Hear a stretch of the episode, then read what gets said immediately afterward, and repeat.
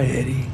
Hey, You mind if we forego the whole creepy serial killer thing here? sure, it's good with me.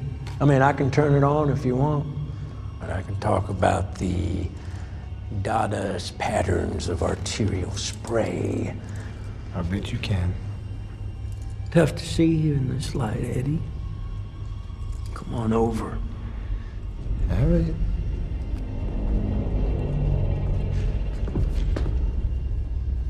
Here. When I get out of here, and I will, there's gonna be carnage.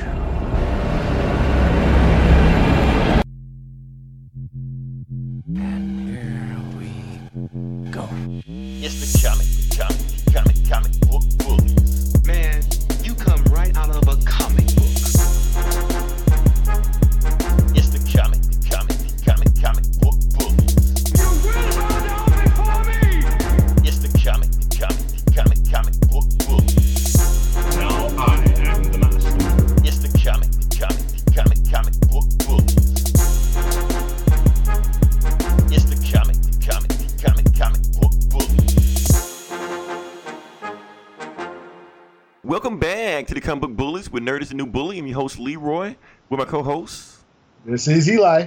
Damn it, I forgot it again. I was going to say Leroy Wheatstraw. And this Appreciate is it. the Eli, the human tornado. We have a theme going this week, so that's a pretty cool thing. Uh, we got a. It was a bunch. Look, this is a entertainment podcast. We want to make sure that all the bullshit that is going on in the world right now, because there's a lot of bullshit going on this week and last week. So we want you to. This is escapism. That's what we're here for. So turn your brain off and enjoy us. So we're gonna kind of ignore all the bullshit that's going on in the world right now, uh, news, Twitter, politics, stuff like that. Let's talk about something fun, Eli. Talk about something that puts a smile on everybody's face, Sure. and that name is Mia Khalifa. Mia Khalifa. Yeah, you know who Mia Khalifa is. The rapper? No, Oh, that's Wiz Khalifa. Wiz Khalifa. No,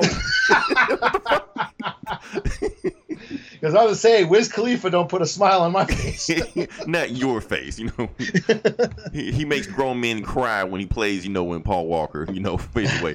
But no, Mia Khalifa. Everybody, everybody knows who Mia Khalifa is. If he, if somebody inbox uh, Eli, let him know who he is. Uh, who who she is. okay, Because- it's a she. the porn star. Mia Khalifa. A porn star, huh? What the- Dude, I'm like so out of. I, I'm not. She's like the hugest porn. It's not like I'm just naming some random person. It's like a huge porn star. Really? I'm, I, Yeah. I don't know. I, I'm, a, I'm a Lisa Ann kind of guy. So I'm like, Oh, you're old school, man. We're not talking I'm- old school. yeah, man. Christy Canyon, yo. Yeah, you're talking about the ones when they still got the, the hairy bushes. No, we're not talking about Yeah, that. oh yeah, the '80s muff, man. That's Yeah, my shit. And the Tom Selleck mustache. No, we're not talking about that, man. Yeah, porn these days, the, the the guys look like little boys and shit. They look like E.T. no more Ron Jeremy's. yeah, yeah, yeah. I miss the I hedgehog. want my porn stars to look like Super Mario. what was I talking about? Oh yeah, the reason I'm talking about her. uh, one thing is because um, she's trending in Twitter on Twitter. Like she's the number one thing tw- trending on Twitter. And I was like, why the fuck is Mia Khalifa trending on Twitter? So she dropped this tell-all interview or something like that, talking about her past and porn. Apparently, she only did like a year of it, and maybe why you don't know her.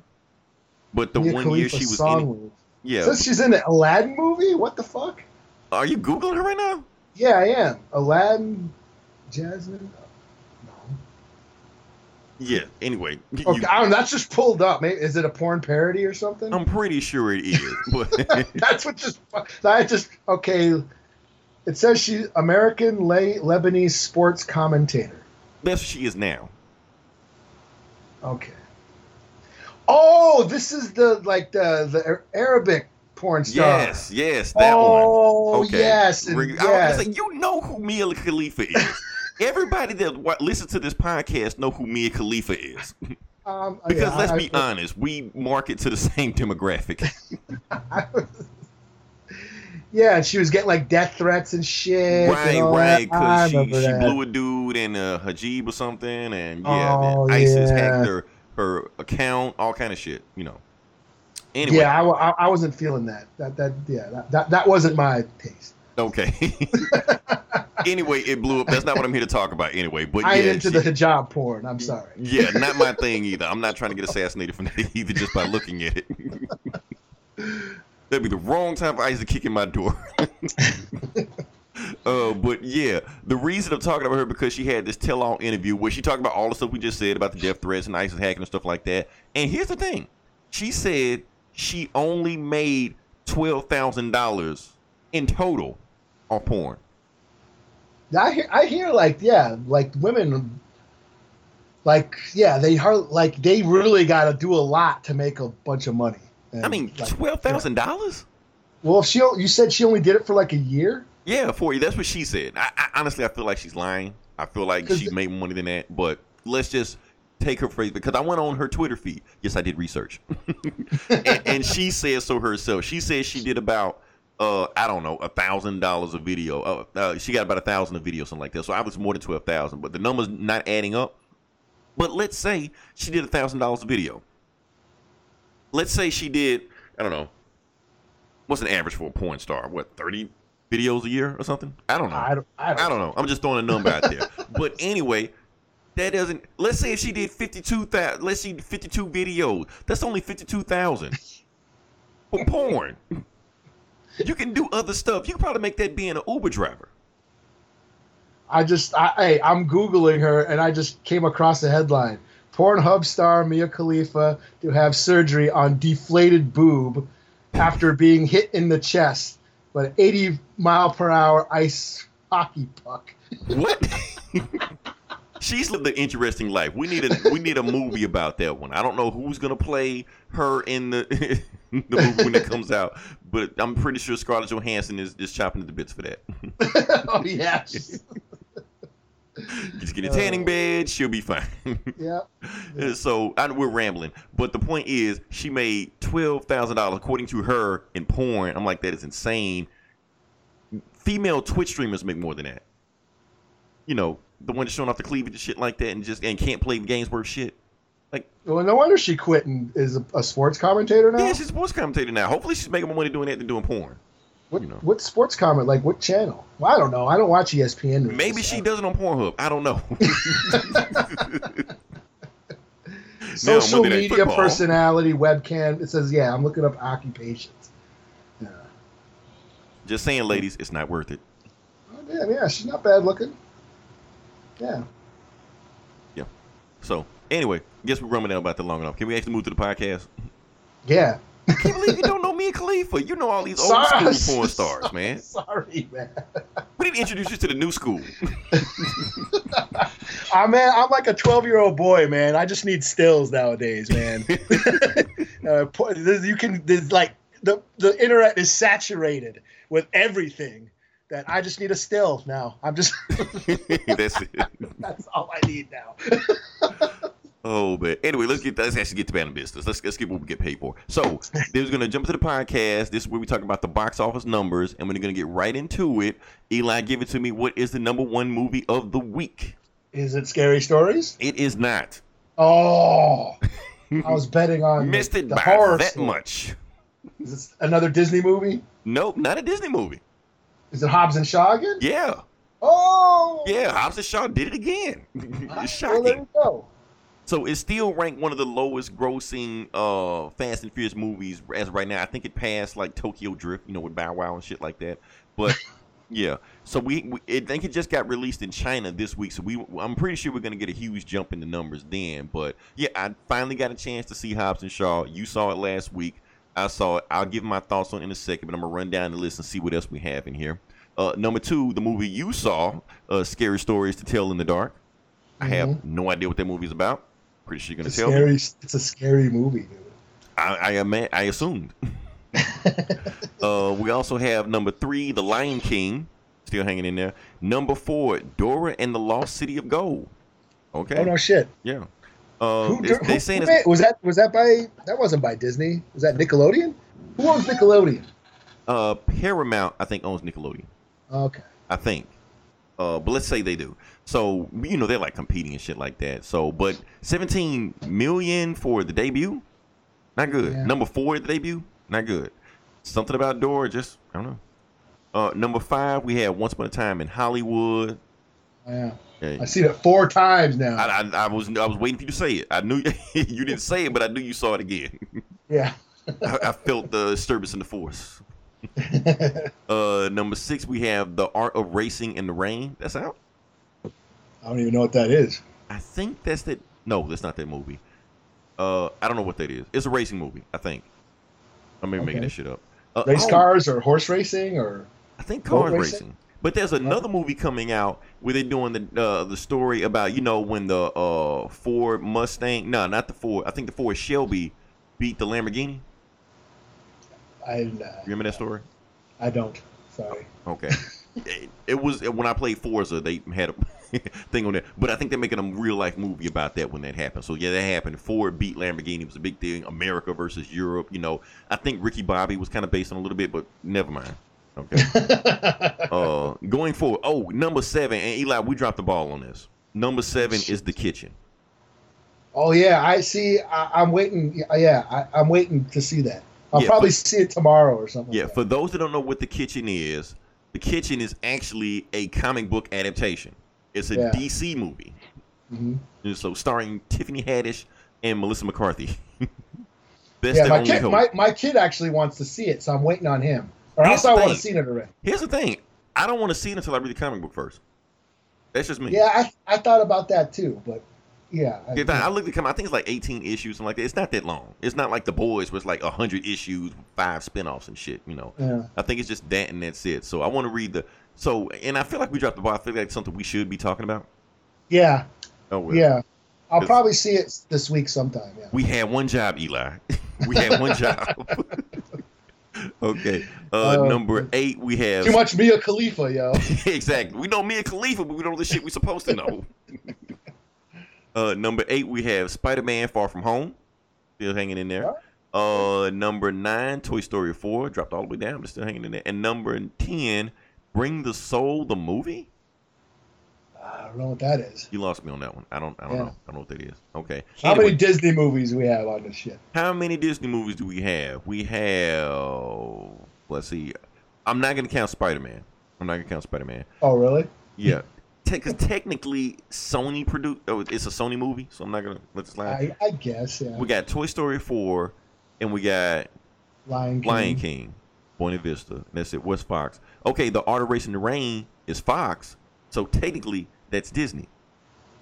Oh yeah, yeah, it is now.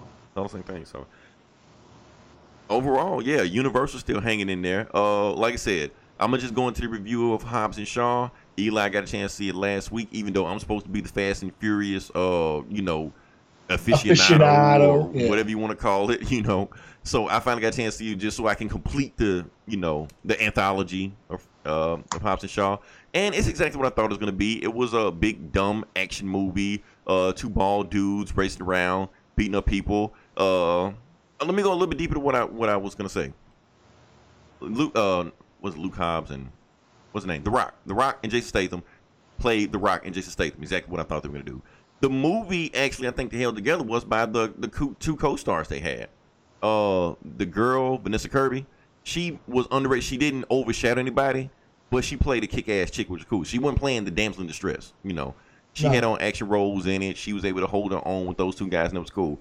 And I think Idris Elba didn't get enough credit for the role he played. He played a really good role because the thing is, you could have played this movie very, very stupid. You could have been an idiotic villain. I think he walked that line between I know this shit is stupid, but at the same time I'm gonna play it with enough, you know, intensity. My name is gonna be in this movie, so Right. I can't do a shitty job. Right. but I think he can, and I think those two had to carry the role because you expect The Rock and Jay Statham to play The Rock and Jason Statham. Meanwhile, those two actors were, you know, fleshing out and making it a real movie. Jay, uh, what's his name? Shit, Idris Elba playing Black Superman, stuff like that. Eli, you didn't tell me he was a fucking cyborg. I was trying to spoil it for you, man. I was like, he's a fucking cyborg. It's funny. Like, we can't spoil movies until I see it. Yeah, I said, yeah, I tried to not give it away because I, knew this was your shit, so I didn't want to. Fucking. So I'm sitting there watching, like, okay, he's a fucking cyborg man. He really is the fucking Winter Soldier. Okay, yeah, fuck it, go with it. Uh, I I didn't expect Ryan Reynolds to be in it.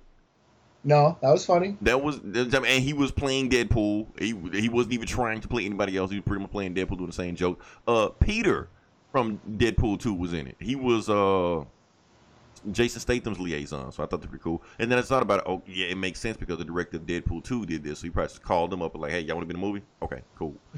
uh, Kevin Hart was in it. I'm pretty sure that was a favor from The Rock. He was like, "Hey, throw me in a movie. Here you go." He was in Yeah. it just enough. I didn't spoil that for you either. He didn't spoil it for me. I didn't. ex- I didn't expect that coming. The Ryan Reynolds thing actually was spoiled, and you know who spoiled it? Who's that? Rob Liefeld.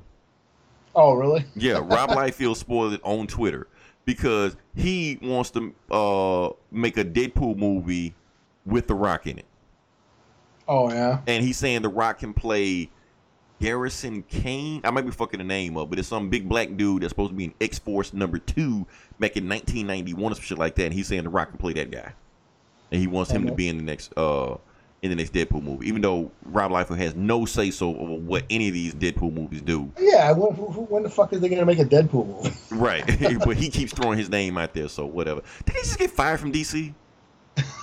I don't know. That's why he's keep doing this shit. or he got kicked off his own book or some shit? Or what That's what it was. He got fired from a book he created. He got fired from his own company. what the fuck? man? But yeah, he think he has control in Hollywood. like, like the Rock just Rock just ignore this guy. He's a troll. Uh, what else I gonna say about this movie? Yeah, uh, it was as dumb as I thought it was gonna be. I like the the movie almost made it seem like the audience was a little bit too dumb. Like they didn't give the audience enough credit because I get what they were trying to do at the end of the movie. You know, like you said, when they went to the res, you know, they went to Samoa, you know, and you had The Rock's the Rock's Res. Right, the rocks res. Yeah. And you had, you know, technology. It was basically like the the Ewoks versus the Death Star. Yeah, even though yeah, there was it was it was like a a pretty res Right. with mountains and oceans and shit because there was no way the Rock was going to be from Pine Ridge. You know, right. Like, they have a tank showing up, a rock is bigger than the tank. Like, okay.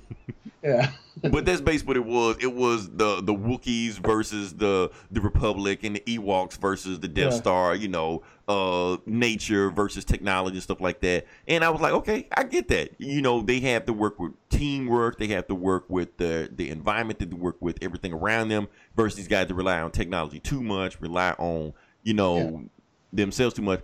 And Rock had to fuck around and say that exact thing into the movie. I'm like, you don't have to spell it out for us, man. We get it. You know, you you, you depend on technology too much and stuff like that. Yeah, we get it. Whatever like that. So cool and, and the and the fact that you know Idris Elba was a robot. You know, right. Oh yeah, that that too. and they were doing hakas and shit. and they like, kept calling him a on- Terminator in the movie. and- Yeah. Yeah. And so yeah, so overall, I'm, I'm gonna give it the same score you gave. I'm gonna give it four out of five. Fun movie.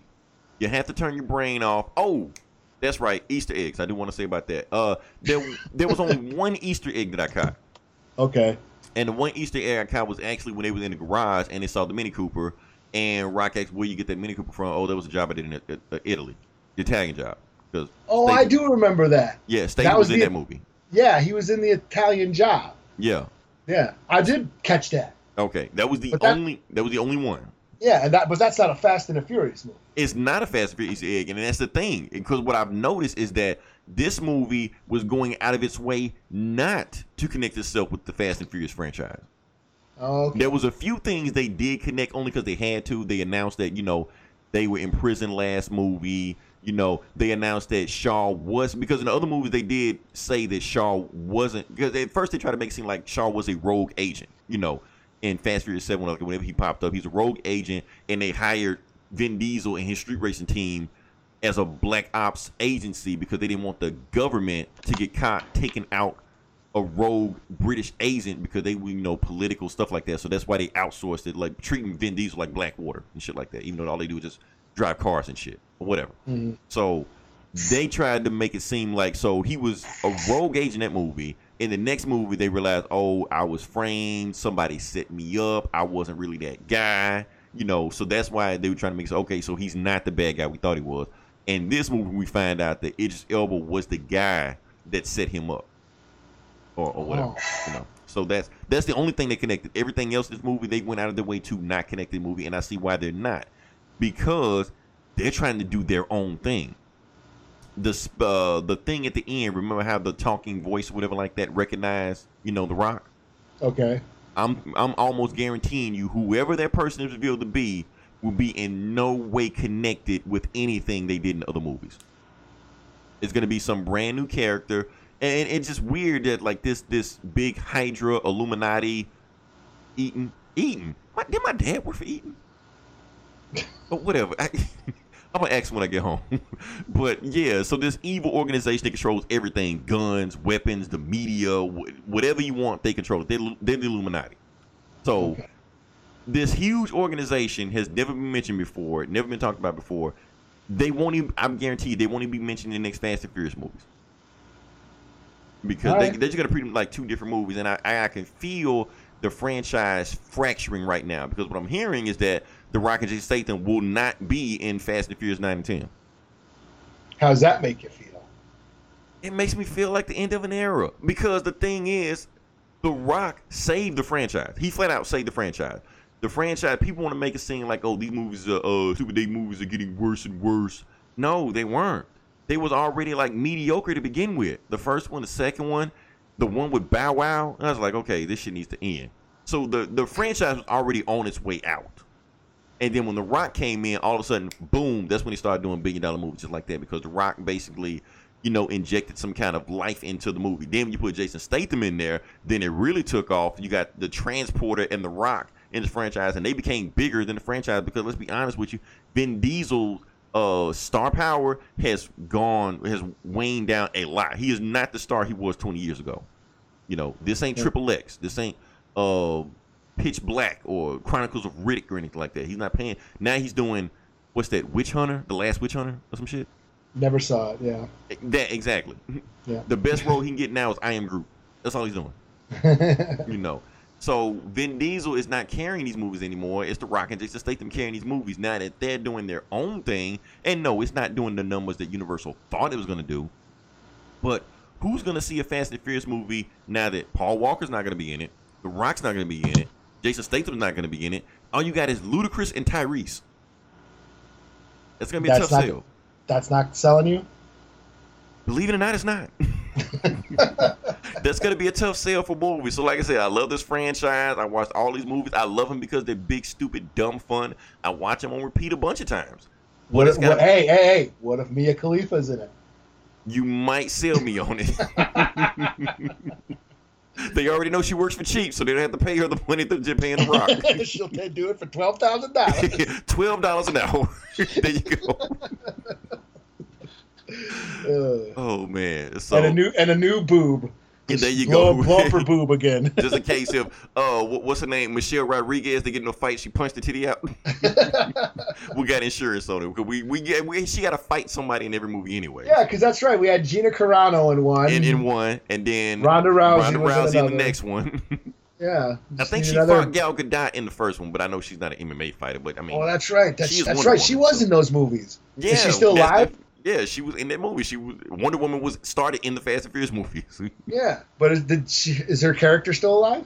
oh no, they killed her off like the Oh, well, they can make her a robot and bring her back. They kill off everybody. They killed off Michelle Rodriguez. she came back. It was like fuck it. Yeah. So they can bring back anybody they feel like. It don't even really matter. So Yeah. Uh, yeah, that's all I got. Four to five. Cool movie. Fun. I might go see it again. No, I'm not gonna see it again. I'll wait till it come out on uh, Blu-ray and buy it then. So Yeah, I, I, I, I'm not into those movies, but I still thought it was fun. I had a good yeah. Oh, and, and I do want to say this: the plot was a complete ripoff of uh of Tango and Cash. Yeah, that's what we were just talking about. It was like It Tango was like and a Cash, complete ripoff. It was like the weapon, 48 hours. You know, the buddy cop shit. no, it was no directly Tango and Cash. Yeah, yeah. I mean, like, like directly that movie. Like they uh, like Tango or Cash had a sister in the movie. They got set up by some evil organization. They tried to turn them. The whole thing Wasn't Oh. that like a Bad Boys movie? Wasn't one of the Bad Boys movies like that? wasn't like that. The Bad Boy movie was Wasn't one of them fucking each other? One of the guy's sisters? Or no, some that was shit? his wife.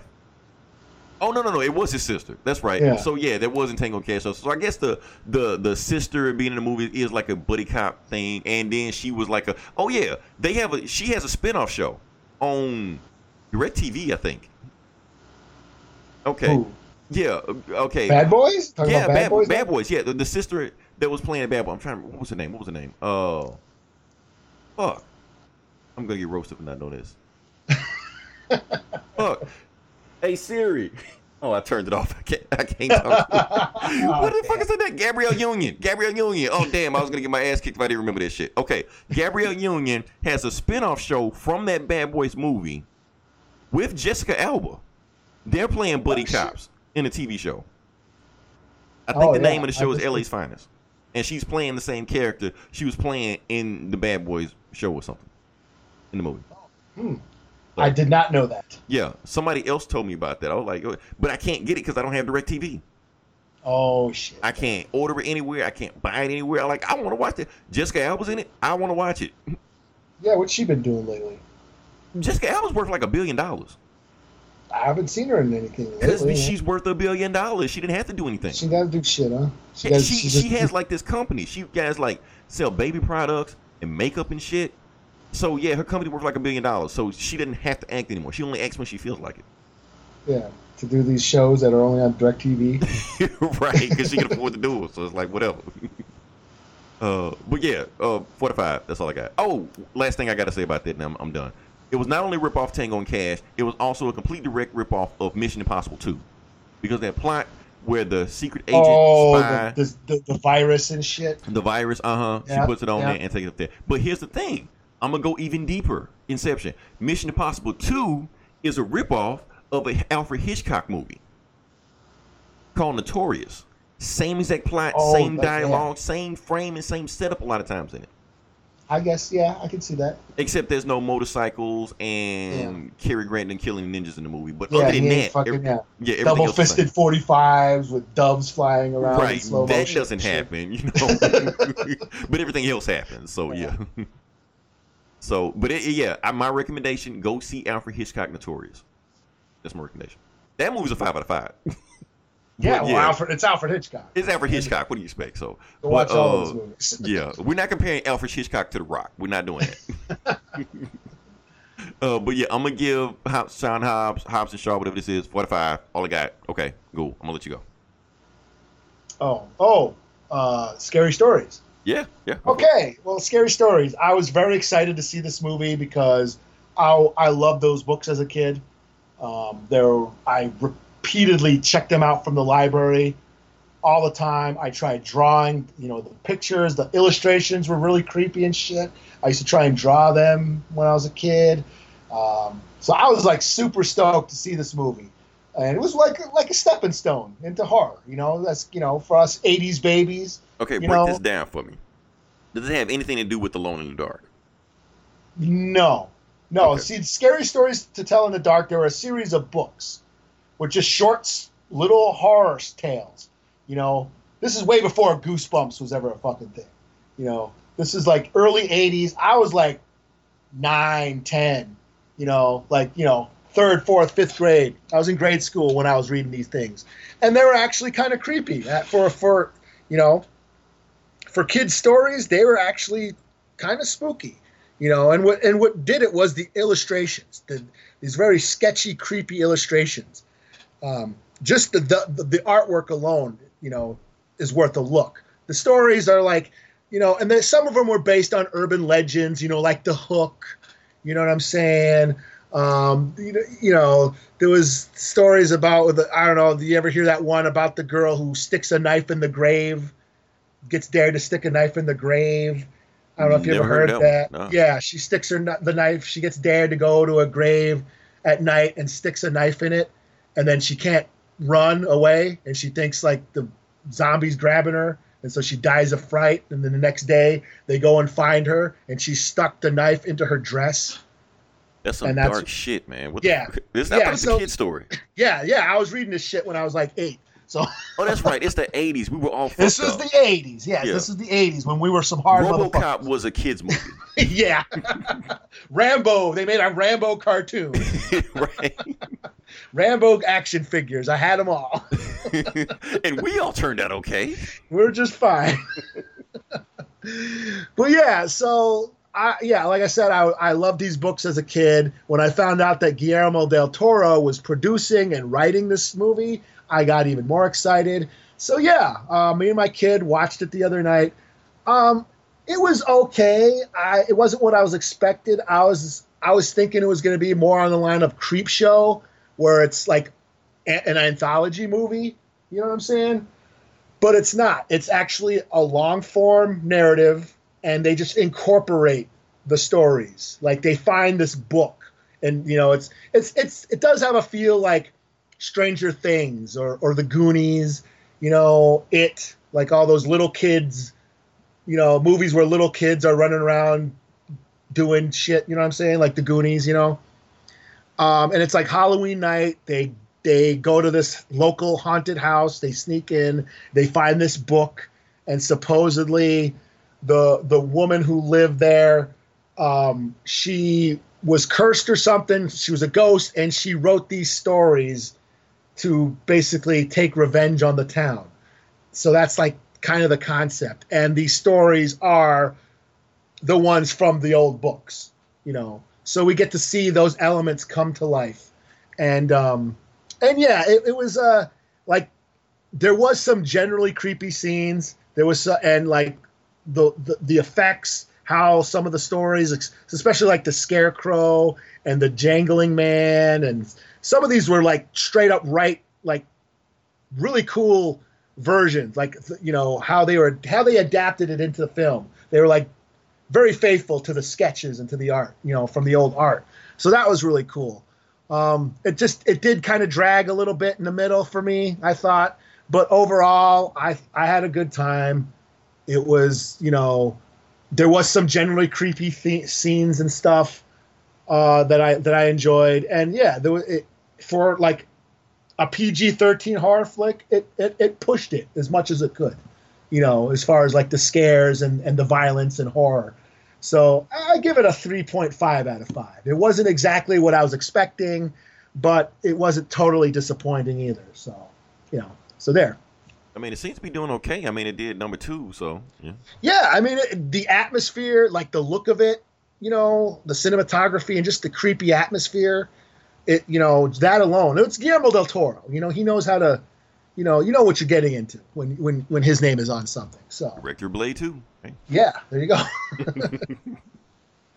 Okay, so yeah, so that's all we got in the movie section. Now we can kind of move on to the next part, and I guess we talk about Netflix. 'Cause I Sure. don't think there's any like Marvel or DC news we talk about. Let's jump in Netflix. So you sent me this link today. I watched it. and I was like, hmm, interesting. Even though I've been hearing about this for a while. Basically, what it is, Eddie Murphy is back. Eddie Yeah. is back, and he's playing Rudy Ray Moore in a Netflix movie. yeah, And he's not just in it; it's a bunch of other people. I don't have the list for them right now. I saw Chris Rock. I saw Wesley Snipes is in it. yeah. Craig I saw Robinson. Mike Epps. I saw a bunch of other people in it too. So Netflix seemed to be putting money behind it. It doesn't feel like some some stuff they just you know just dumping out. They actually, matter of fact, Netflix actually putting out some good movies lately, Mm. like that. Uh, what's that Asian movie? The one with Keanu Reeves in it? the Asian movie, the the one he the Man of Tai Chi. No, not that one. Uh, it's a romantic comedy. Oh, I didn't see. Oh, yeah, you tell me about it. I yeah, see it, always be my maybe. It was a pretty good movie. You like, yeah, that, I can see that one being in the theaters and actually making money. But you know, since it's on Netflix, it's pretty good. Yeah, I, you know what? I saw a movie with Alfre Woodard. Is that her name? yeah, Black Mariah, yeah, that's her. where she goes, she like takes off and goes like on a sort of a spiritual journey or what have you. Kind of like a how Stella got her groove back. You know, Okay. she's kind of a MILF or a JILF or whatever. And she goes on like this sabbatical and she ends up on the res. And she starts banging Adam Beach, you know, Slipknot from Seriously? Squad. Yeah, I can't remember the name of it, but but yeah, Okay, the Slipknot boning Black Mariah. okay. and And it was like, yeah, sort of like a how I bet Stella she got her paid more than Mia. Khalifa to do that shit. But yeah, it was sort of a funny romantic comedy type of thing. It just like ended up on Netflix, and I'm like, what the fuck is this? And I saw Adam Beach, and I'm like, hey, okay, a native on TV, I'll check it out. And yeah, so Okay. Yeah. Weird. So, but yeah, but like I said, Netflix is throwing money at this behind this. I saw the trailer. Now, here's the thing: like both of us, we're we're, we're old dogs. We know who Rudy Ray Moore is. yeah, we're we're old. Yeah. Yeah. I'm seeing a lot of people. I'm just reading the comments on the the you know the Netflix you know Facebook page and seeing what people are saying. They have no idea who Rudy Ray Moore is. I never heard of Rudy Ray Moore. I'm just glad Eddie Murphy's back. You know. Well, they better not watch it, or they're gonna end up canceling them. Right. Oh yeah, yeah. This is yeah. You can't get away with the shit Rudy Ray Moore did back then. They're Yeah. gonna clean a lot of shit up. We know they will. yeah. They, you know, they're gonna. Oh yeah, Rudy Ray Moore was he. He would not survive the Me Too era. Oh hell no. what I'm talking about. But here's the thing: people have no idea what this is. They don't know it's even an autobiography. They think Eddie Murphy is making a ripoff of Black Dynamite. Oh yeah. Yeah. Yeah, Yeah. because they don't they don't get they see the similarities but don't understand where the parallels coming from. Like, no, Eddie Murphy is not ripping off Black Dynamite. Black Yeah. Dynamite ripped off Dolomite.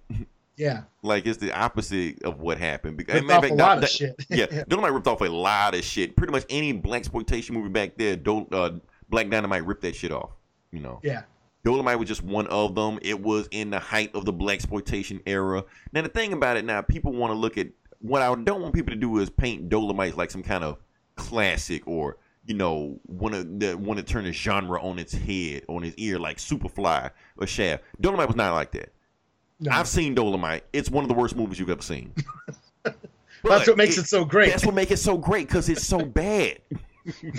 that's the thing about it. It's one of those so bad it's good movies. So that's what we the takeaway from the Dolomite movie. There's so many quotables in the movie because it's so bad because you saw watching Rudy Ray Moore doing karate. You can obviously tell he's never taken a karate lesson in his life.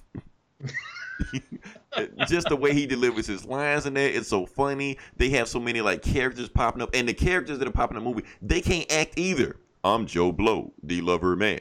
You should be paying me. it's so many bad scenes in that movie. That's why you- you- it's so funny to get made. So I'm interested in seeing what they do with the movie because, like I said, it's in the heart, in the height of the black exploitation era. But I have to say something, Eli. I have to be a, a, a- a Debbie Downer, a negative Nancy, or whatever. Something about it that I didn't like. Gotta be woke. I got, Gotta be I'm, I'm- I'm- it's not being woke. I'm not being woke. It's something. I'm being. I'm having my critical eye of the trailer. What I don't like right now. no. Okay. What I don't like about this trailer or what I saw is Eddie Murphy. Oh no shit. Here's the thing. Now I'm gonna get into it. Should have been Idris Elba. Should have been Scarlett Johansson. because here's the thing. Now, looking at this pic, now you look at the picture how I got on the banner of Eddie Murphy, and you put a picture of Rudy Ray Moore. That's fine. They pass. He he looks like looks like Rudy, Rudy Ray Moore. The problem I had with his impression of Rudy Ray Moore, Okay, I get it. Yeah. he's not doing Rudy Ray Moore. He's doing one of his characters from The Nutty Professor.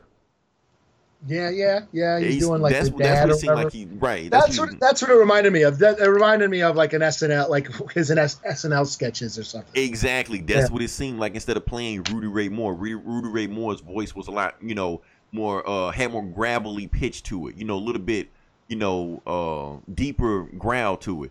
Eddie Murphy still doing the high Eddie Murphy pitch, and he's doing the Nutty Professor and the, the Klumps thing. And I'm like, it's taking me out of the trailer. I'm just looking. at I'm he's like he's doing Klumps three, you know, instead of actually doing Dolomite. human- Norbert.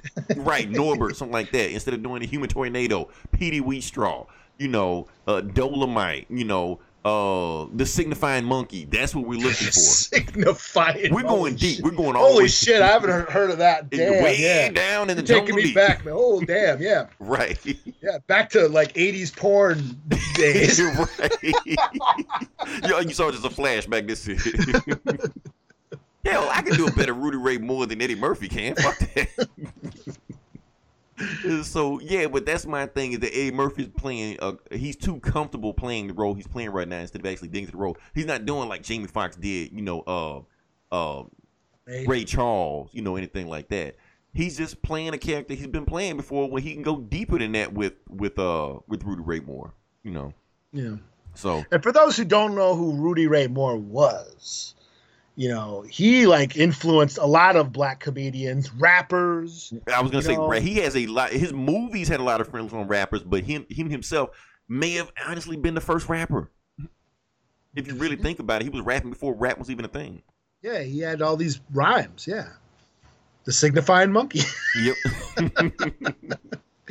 Dolomite's my name, and fucking up motherfuckers is my game. yeah. So yeah, so he is a classic comedian. He influenced Eddie Murphy. You know. He, Yeah. he was he was Eddie Murphy before Eddie Murphy because he was one of those raunchy comedians, you know. And, and it's not just him. I mean, you had Redd Foxx also out there also who was doing like people are known from Sanford and Son. He was one of the most raunchiest comedians of all time. Yeah. So- I mean, yeah, this is like Richard, the days of Richard Pryor. Richard Pryor. But the thing Yeah. is, Rudy Ray Moore didn't have that same level that they had because you know they had like a certain polish to them where they can go mainstream. Rudy Ray Moore wasn't that. He Yeah. didn't have polish to him. He was pretty much, but he had his own fan base. You know, Yeah. Yeah, so that's why he decided to make his own movie, and that's why he made this classic movie he made now. So yeah, that's the And I and I, and I'm a little bit after. I mean, I feel better, a little better after seeing the trailer because when I first heard about this, I thought they were just straight up doing Dolomite, like a Dolomite remake starring Eddie Murphy, and I and I was like, uh, I don't know about that. But when I saw the trailer, like, oh, this is this is a Rudy Ray Moore biopic, right. you know. So I find that more interesting than just a straight up Dolomite reboot, you know. Yeah, I, I just hope that Eddie Murphy does the role justice. That's all. Mm-hmm. And, and, and the thing is, it's Eddie, Eddie Murphy has the ability to do that. He can get outside the comfort zone, and not play characters he's been doing before. He can dig down and play Rudy Ray Moore and become Rudy Ray Moore. So I'm interested to see how this turns out. Yeah. You know, and it's interesting because that all that black exploitation era, you can make there's some there's some gold in there. You can make movies based on that era. 'Cause there was a Yeah, lot of stuff especially now. I think that's why people kind of freaked out about Fla- uh, Flash, Shaft. Right. You know, with all the injustice going on these days, and they decided to make they turned Shaft into a comedy. I thought it was funny, but I can see how people thought, you know, because because Shaft was one of those revolutionary films, you know, Right. that gave a positive black hero. Right. You know, Like they were actually And- trying to make a real movie with Shaft and Superfly, you know, the Mack, you know, movies Yeah. like that, you know. But then there was a lot of black exploitation movies that they were just cranking them shits out and didn't really care. Dolomite was one of them. but it was still a classic because Rudy Ray Moore was just he, he was he was him. sweet sweetbacks, badass something. Right. That was that was some people say that was like the first black exploitation movie that was Melvin Peebles and Mario Van Peebles. You can't make you can't make that shit now. You can't. A lot of the. man, Foxy Brown. You can't make that movie again. Oh hell no, coffee and yeah. Foxy Brown those- got raped halfway through the movie. Like when they caught her, they raped her. yeah, So yeah, you can't make that movie again. yeah. Fucking Pam Grier back in her heyday. Woo. Ooh man, Yeah, fuck Mia Khalifa. Pam Grier was putting yeah, hair on chests is back then. That's what I'm talking about. Yeah, I don't know. and and her her titties didn't get deflated. right. Hockey puck ain't fully deflating that. hell no. Uh, what we talking about? Oh yeah. Pam Grier's titties. Yeah. yeah, like I said, Rudy Ray Moore, I hope they do justice to the movie. Uh I didn't check to see when it's coming out, but we'll we'll we'll take a look at it from there. So Soon, yeah, it's gonna be on Netflix. You know, so it's gonna be Netflix. We don't have to leave the house. there you go. We'll I'm, I'm we'll get a chance sold. it. It's gonna be one of those things everybody will talk about, you know. Yeah. I actually feel pretty good about it because I'm late to the party on everything. You know. And you know, you know what I worry about is all his old, all the like Dolomite and all them and Petey Wheatstraw, all that shit showing up on Netflix. Oh, I would love that shit. I'd watch all that shit. I would too, but then every and all the kids these days be like, "What the fuck?" you can't do that. they didn't care back then. That's the thing. there was no, you know, ethics committee telling Rudy Ray Moore what he can and can't do. yeah, man. You cannot slap that hoe. It's Oh. time to cancel Dolomite. He's been dead for ten years, but yeah, now we're gonna cancel him. Okay. oh man. Okay. Can we move on to the next part of the podcast? yeah, good. Okay, now, okay. Reason I talked about all of the fun shit and all the goofy shit because now we gotta talk about serious shit. Cause now we gotta talk about the video game section. And normally, video game section is my, you know, my release, my my cathartic release for the week. But now I can't relax, Eli, because these fuckers are coming for my games. hmm And so I'm hearing all this crazy ass news. Uh, because like I said, we had the shooting, and it wasn't just one shooting. Actually, a bunch of shooting, like three different shootings happened within a 12 hour period and now everybody's up in arms. Uh, you got these asshole politicians blaming on video games, not guns. The people that actually shot people, video games. yeah. you know. So Walmart has decided to go on a nationwide thing where they decided to take down all of the the violent um video game ads that they've been selling in there. So they decided to take down the ads in there because they're saying video games causing this bullshit. Video games not causing this bullshit. But the funny thing, here's the ironic thing about it: Walmart is taking down the violent video game ads because of gun violence, but they're leaving the guns in Walmart. Mm-hmm. Because just that get- makes sense. That makes sense. You just go in there. I, I, I, you. It's easier for me to buy a gun than a video game. What? That doesn't make any fucking sense. Yeah. It's like, how deep do you want to go with this, Eli? How deep do you want to go? Because we know. Not really. I'm exhausted. Okay. Because I was gonna really, really go there, but I'm not. no, really if you get get you know, hey, I'll go. You get it. Get get it off your chest, man. Yeah, okay. Because after I'll- this, we're done. We're putting this Yeah. in Will Smith category. because we know the politicians have the NRA in their back pocket, so they're going to attack everybody except the real root of the problem. Now I know I said last week they need to do something. They need to do something. Not this.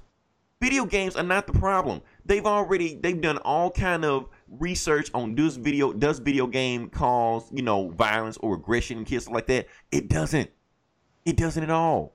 If anything, it actually helps people. It's actually like therapeutic. It's actually like calms people down from doing violent shit. Oh, I just killed, you know, I threw a tr- uh, hooker in the trunk of my car in Grand Theft Auto. I'm I'm good. I don't have to do this shit in real life.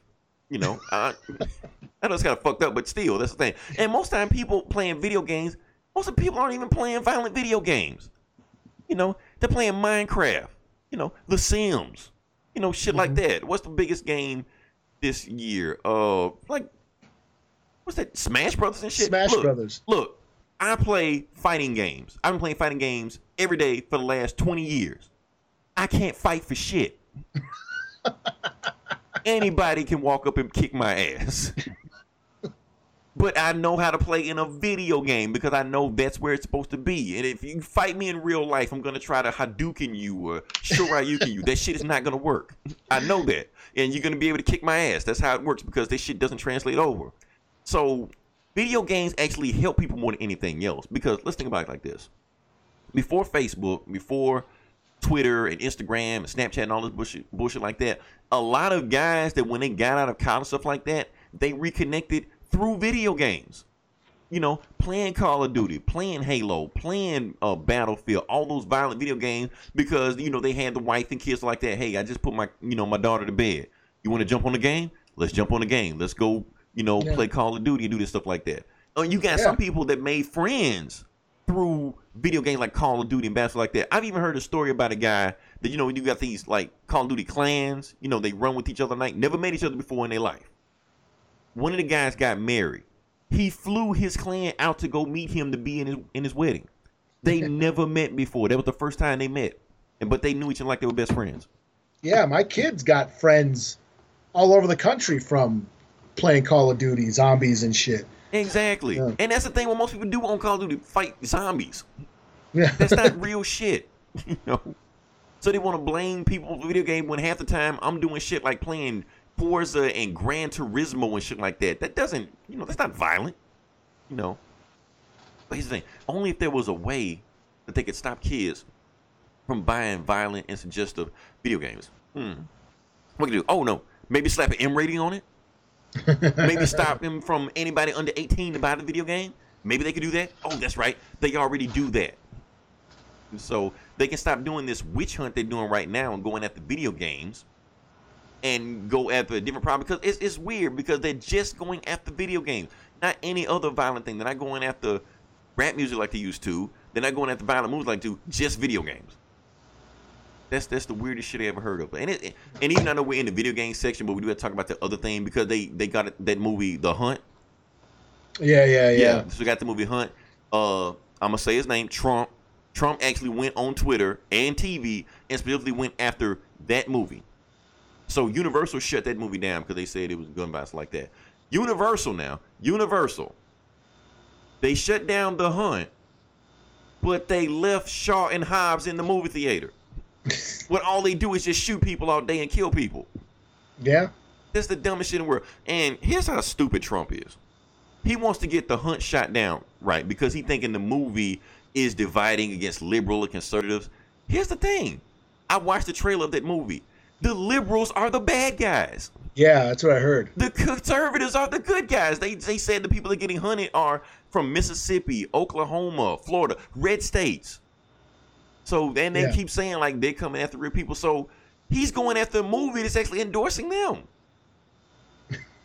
what? It's the dumbest shit, man. I promise the dumbest shit.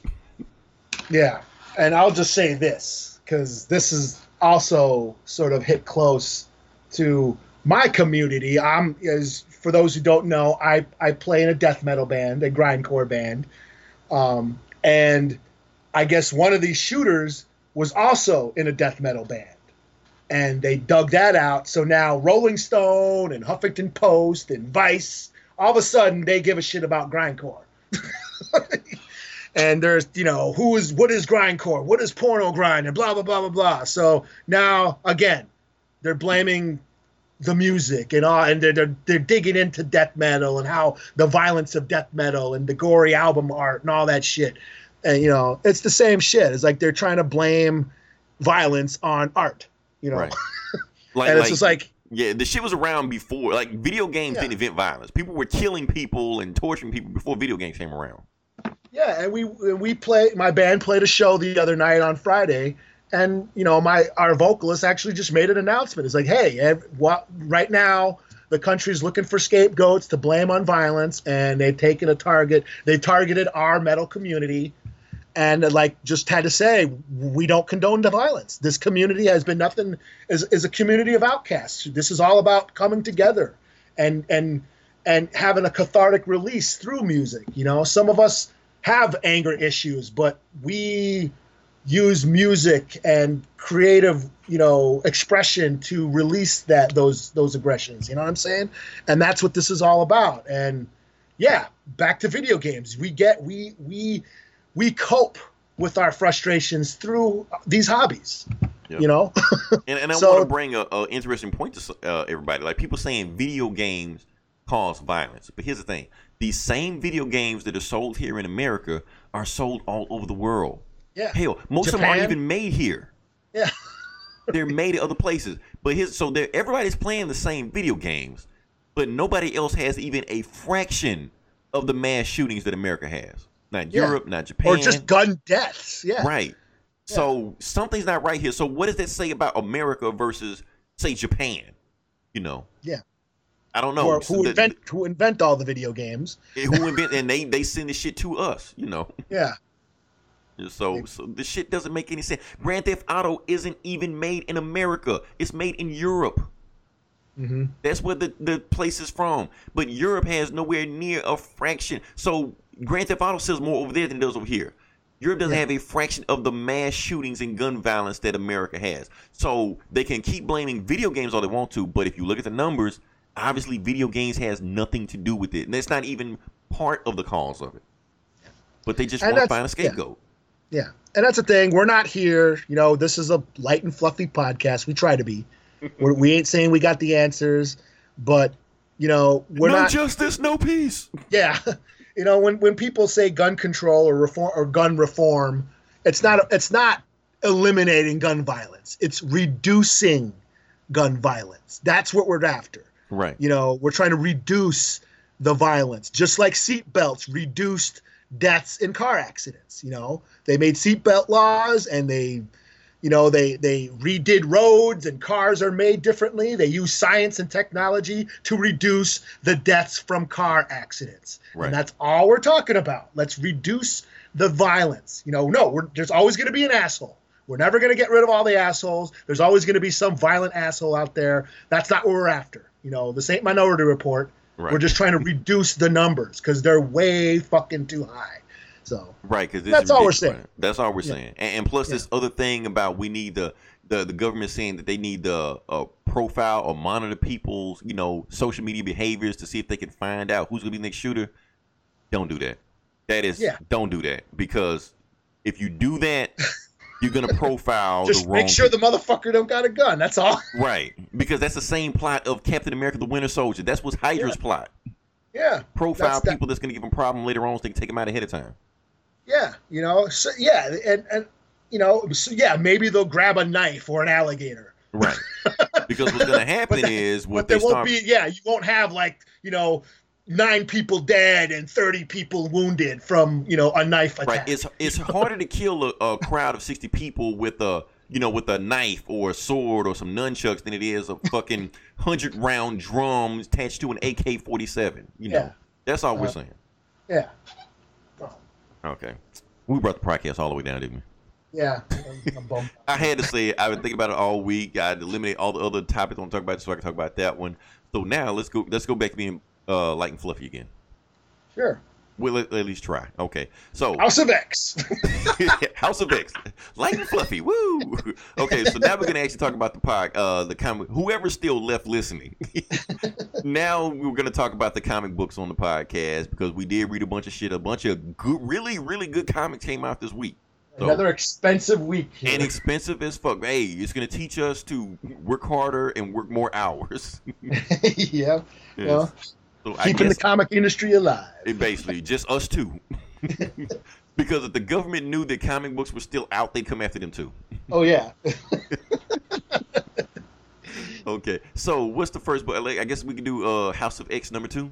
Yeah, let's bump out Marvel. Yeah. Let's knock Marvel shit out the way. Yeah, two big Marvel books. Yes, we can get to the real comics. Yeah. okay. Ooh, Eli, I think I forgot everything to have in this book. I'll just do a blank right quick. Okay. I Okay. thought, you House. were I thought you were gonna have a whole like fucking like presentation on this. I did. I did. I had notes and everything. Forgot all that shit. I should have wrote it down. But anyway, PowerPoint presentation. right. Let's just go into it. Let's just go into it. So, House of X number two. Basically, what the book is is now if for Basically, Power, yeah. he said basically. so, Powers of Ten, the last book that Hickman wrote, had this pretty girl talking to Professor X, and everybody just assumed there's uh, Moira MacTaggert. You know, just oh, it's got to be her. It's got to be her. But they never actually said Moira, Moira MacTaggert in that book. I checked it. I read it. It never said her name in there. So, is the girl he's talking about Mo- Moira MacTaggert? Yes and no. And we're gonna get into that. So basically, what happens is the book starts off with this girl. She's uh born. Her name is Moira. 13 years old. She gets super sick. All of a sudden, she gets uh better, and she just lives a life. She gets married. She has three kids. Her kids have kids. They come see her every year on the holidays. She lives a good life. She lives all the way to 75, dies, and that's the end of it. Or is it? Or all is of a sudden she wakes up she's being born again she's been reincarnated she's living her life all over again from the point of view she goes so she's living her life again and she knows everything that's about to happen so she's living groundhog's day but not instead of groundhog's day like groundhog's life you know Yeah. Just living her life again. But this time she can't get married because she remembers how much her, of an asshole her husband was in the last life. So it doesn't even work this time. So they never get married. You know, she looks on the news, see Professor X. She like something's not right with me. Everybody keeps telling me I'm gifted, especially because she knows stuff she's not supposed to know. So, but people thinking that she's like super smart, but not. Something's not right with me. I don't know what I am. She turns on the news, see Professor X. Professor X starts talking about mutants. She's like, oh, I must be a mutant. So she flies to America to go see him, but her plane crashes. She dies. life number two. So next life, she uh finally makes it to America to see Professor X. Was about to talk to Professor X, seeing how arrogant he is and how narcissistic he is. She's like, this guy's an asshole. Nah, I tell you what, I'm gonna fix the problem myself. I'm gonna cure. I'm gonna find a cure for mutants. She makes the cure for mutants. She's about to put on the market, about to sell it herself. Before she can do that, she gets ambushed by Mystique and Destiny. Now, everybody knows who Mystique is. She's a fan favorite, stuff like that. People may not know who Destiny is because I don't. She's never been in the movies. I don't even think she was in the old cartoon. Uh, basically, long story short, Destiny is Mystique's girlfriend. All I'm gonna say about that. Keep moving from there. Destiny is a mutant that can see the future, but she can't see Moira's future. She like she doesn't belong here. Who is she? Obviously, she's been reincarnated. She can't. That's why she doesn't. That's why I can't see her future because her future doesn't exist. But now that I touch her, I know exactly what she is. Moira, you think you're in, you're immortal, don't you? You think you can live forever. You can't. You only got about ten lives in you. Eleven at the most if you're lucky. She's like, how do you know this? Because I know. Because I'm Destiny, I see everything. Because what's to happen, your powers manifest at 13 at puberty. But if you don't hit puberty, you die. That's it. You're done. So that mutant cure that you're trying to make and you're trying to uh uh cure us, don't make it in your next life. And Pyro, matter of fact, set her aflame, burn her slowly. That way, when she dies, she'll remember how this shit lived in her next life. So they burn alive, fourth life. Fourth life, she uh actually instead of Pretty fucking. That was pretty gnarly, I must say. it really was burn her slowly, so she remember this. Yeah. I'm like, damn, okay. I want So forget next how. I, life, want, I don't want her to forget how it feels to die. right? Like, damn, that's, that's really fucked up. And Pyro Yeah. was just like, yes, mother. so next life, uh, she decides instead of turning down Professor X, she marries Professor X, and then they create the X Men. Blah blah blah, go on all these missions, stuff like that. Live the life just like a plain Jane X Men comic you expect, and then they die by Sentinels because pretty much in every X Men future they all get killed by Sentinels. Like damn. So she's like, okay, that's the wrong way to live the life. Next life, she sees Professor X again, but instead of making the X Men, they're like, take all the mutants, let's go to another island, just live by herself. They call the island Faraway, and they live themselves, and that's it, and that's all. The uh, they send the Sentinels after them, kill everybody. They still get killed by Sentinels. So uh, Mori attack like, okay, fuck this. Next life, I'm done with these Sentinels. What I'm, she decides to go all Sarah Connor. I'm gonna take out fucking Bolivar Trask uh, before he can create the Sentinels. Now, for those who don't know who Bolivar Trask is, he made the Sentinels. Peter Dinklage played him in Days of Future Past, yeah. and he was also played by Bill Duke in X Men: The Last Stand. So they're Really? playing the same guy, Bill Duke. Bill Duke. Remember Last Stand. I don't remember Last Stand that much. so Remember I- Last Stand, I, but you know who Bill Duke is. I do know who Bill Duke is, and I don't remember him from If he that. bleed, he can kill it from Predator. Yeah.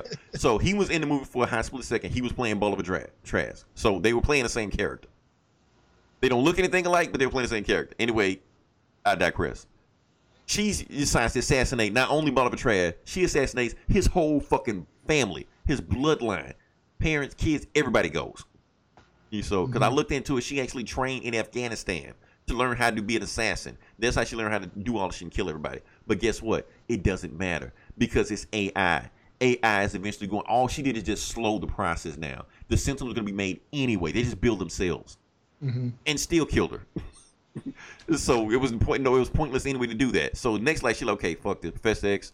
He's useless. I'm gonna go to Magneto.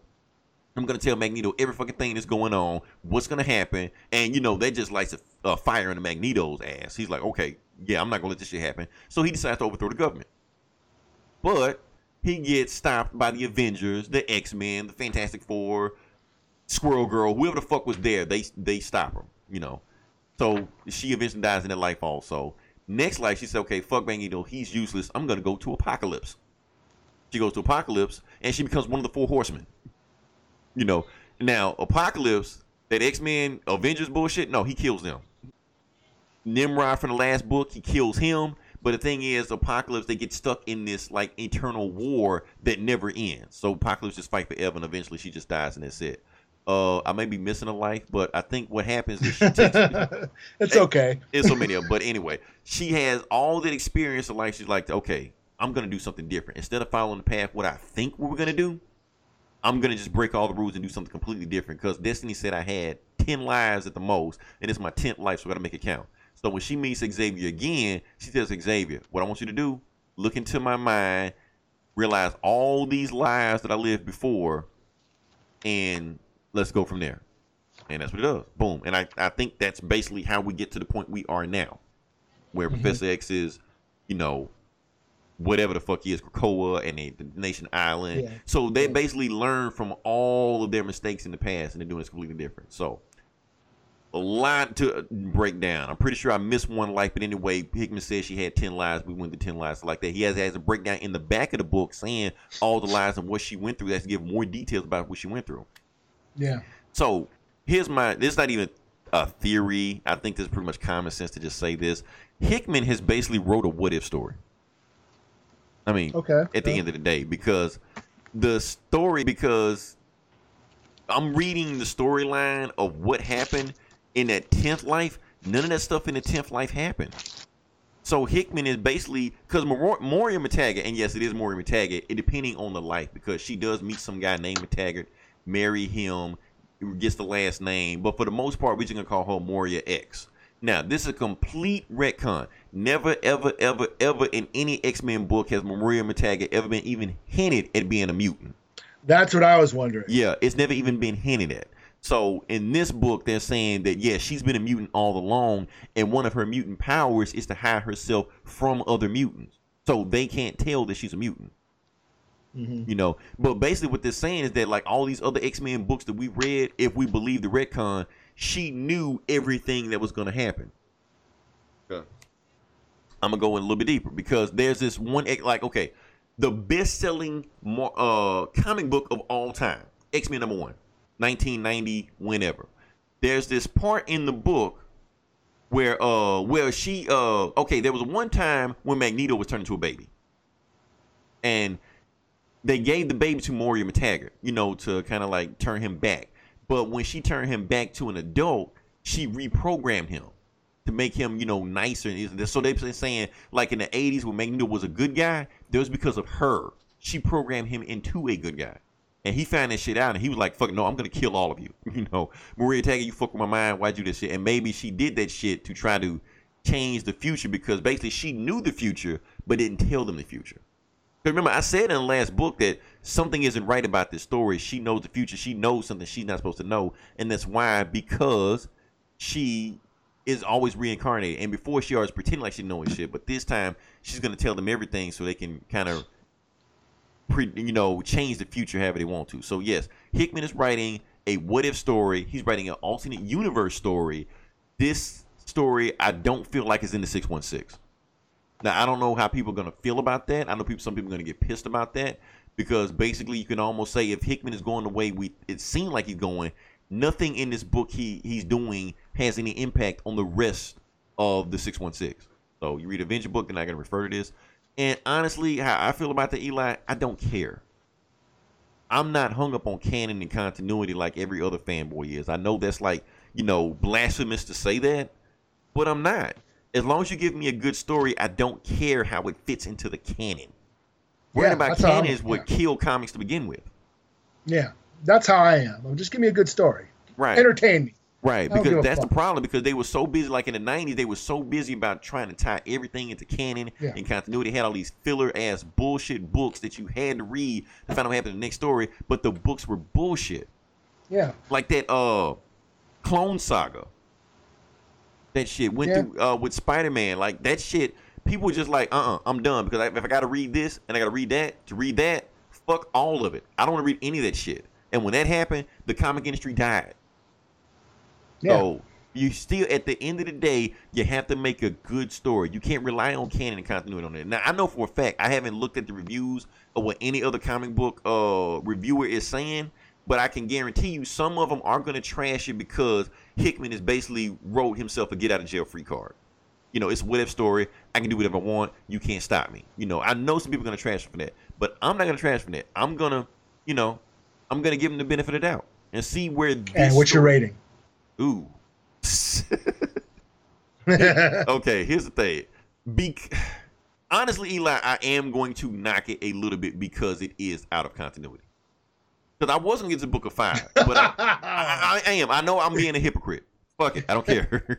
Because I was gonna get the book of five, but I at the same time Hickman is writing himself a get out of jail free card because or it just if she dies and this book fuck up, I can just have her reincarnate and just write some other shit, you know. But well, it is, gonna it is funny that that one of her lives basically was all that X Men. Exactly. Her fourth life was the X Men story. Like Yeah. they lived that shit, you know. Yeah. but they said that was the lost years, you know.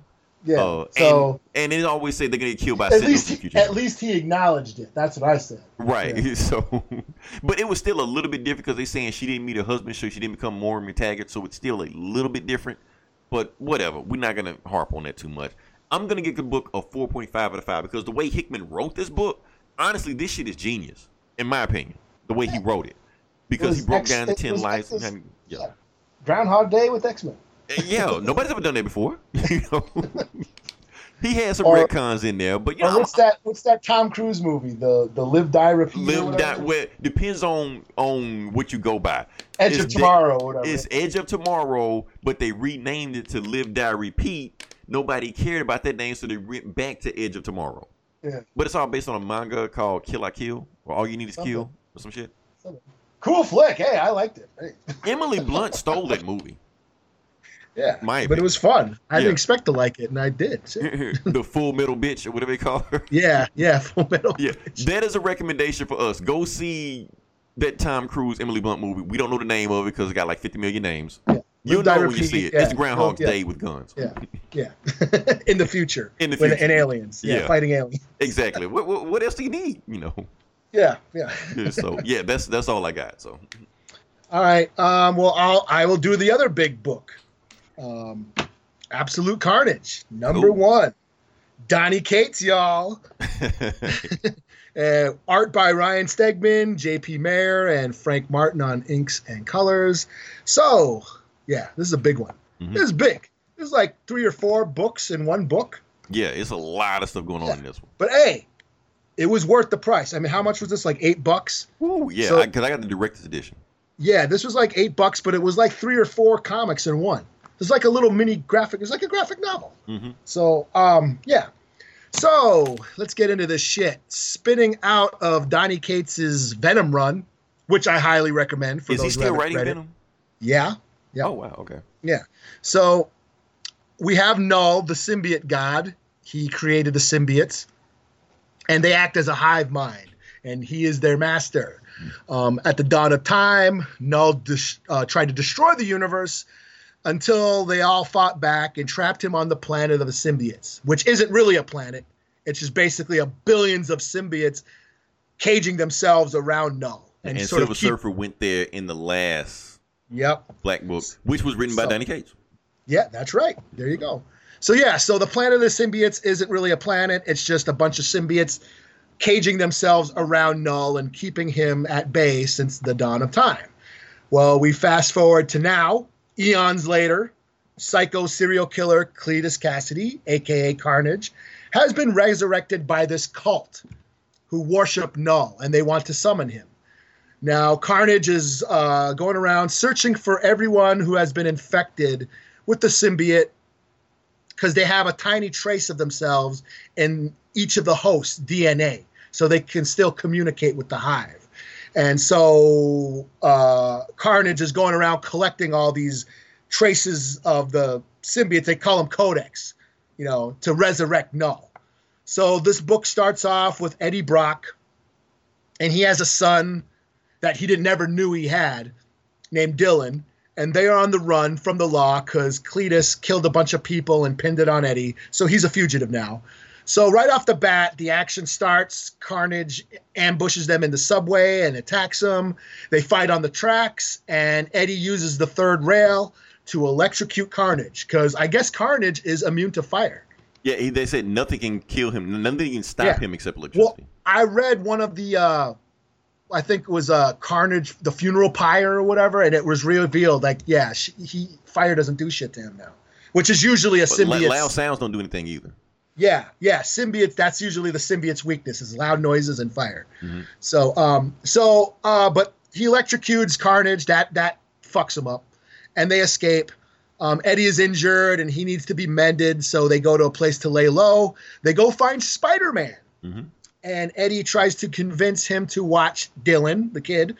Um, so Eddie can go take care of Carnage. Uh, Spider Man is like, "Where did this kid come from?" uh, Eddie explains that Venom has been messing with his memory all these years, and he turns out that he had a son that he never knew he had, but his dad was taking care of him, and his dad told Dylan that Eddie was his little brother, or he was Eddie's little brother and not his son. So, and Eddie has not told Dylan the truth yet, so they don't know. Dylan doesn't know that Eddie's is a dad.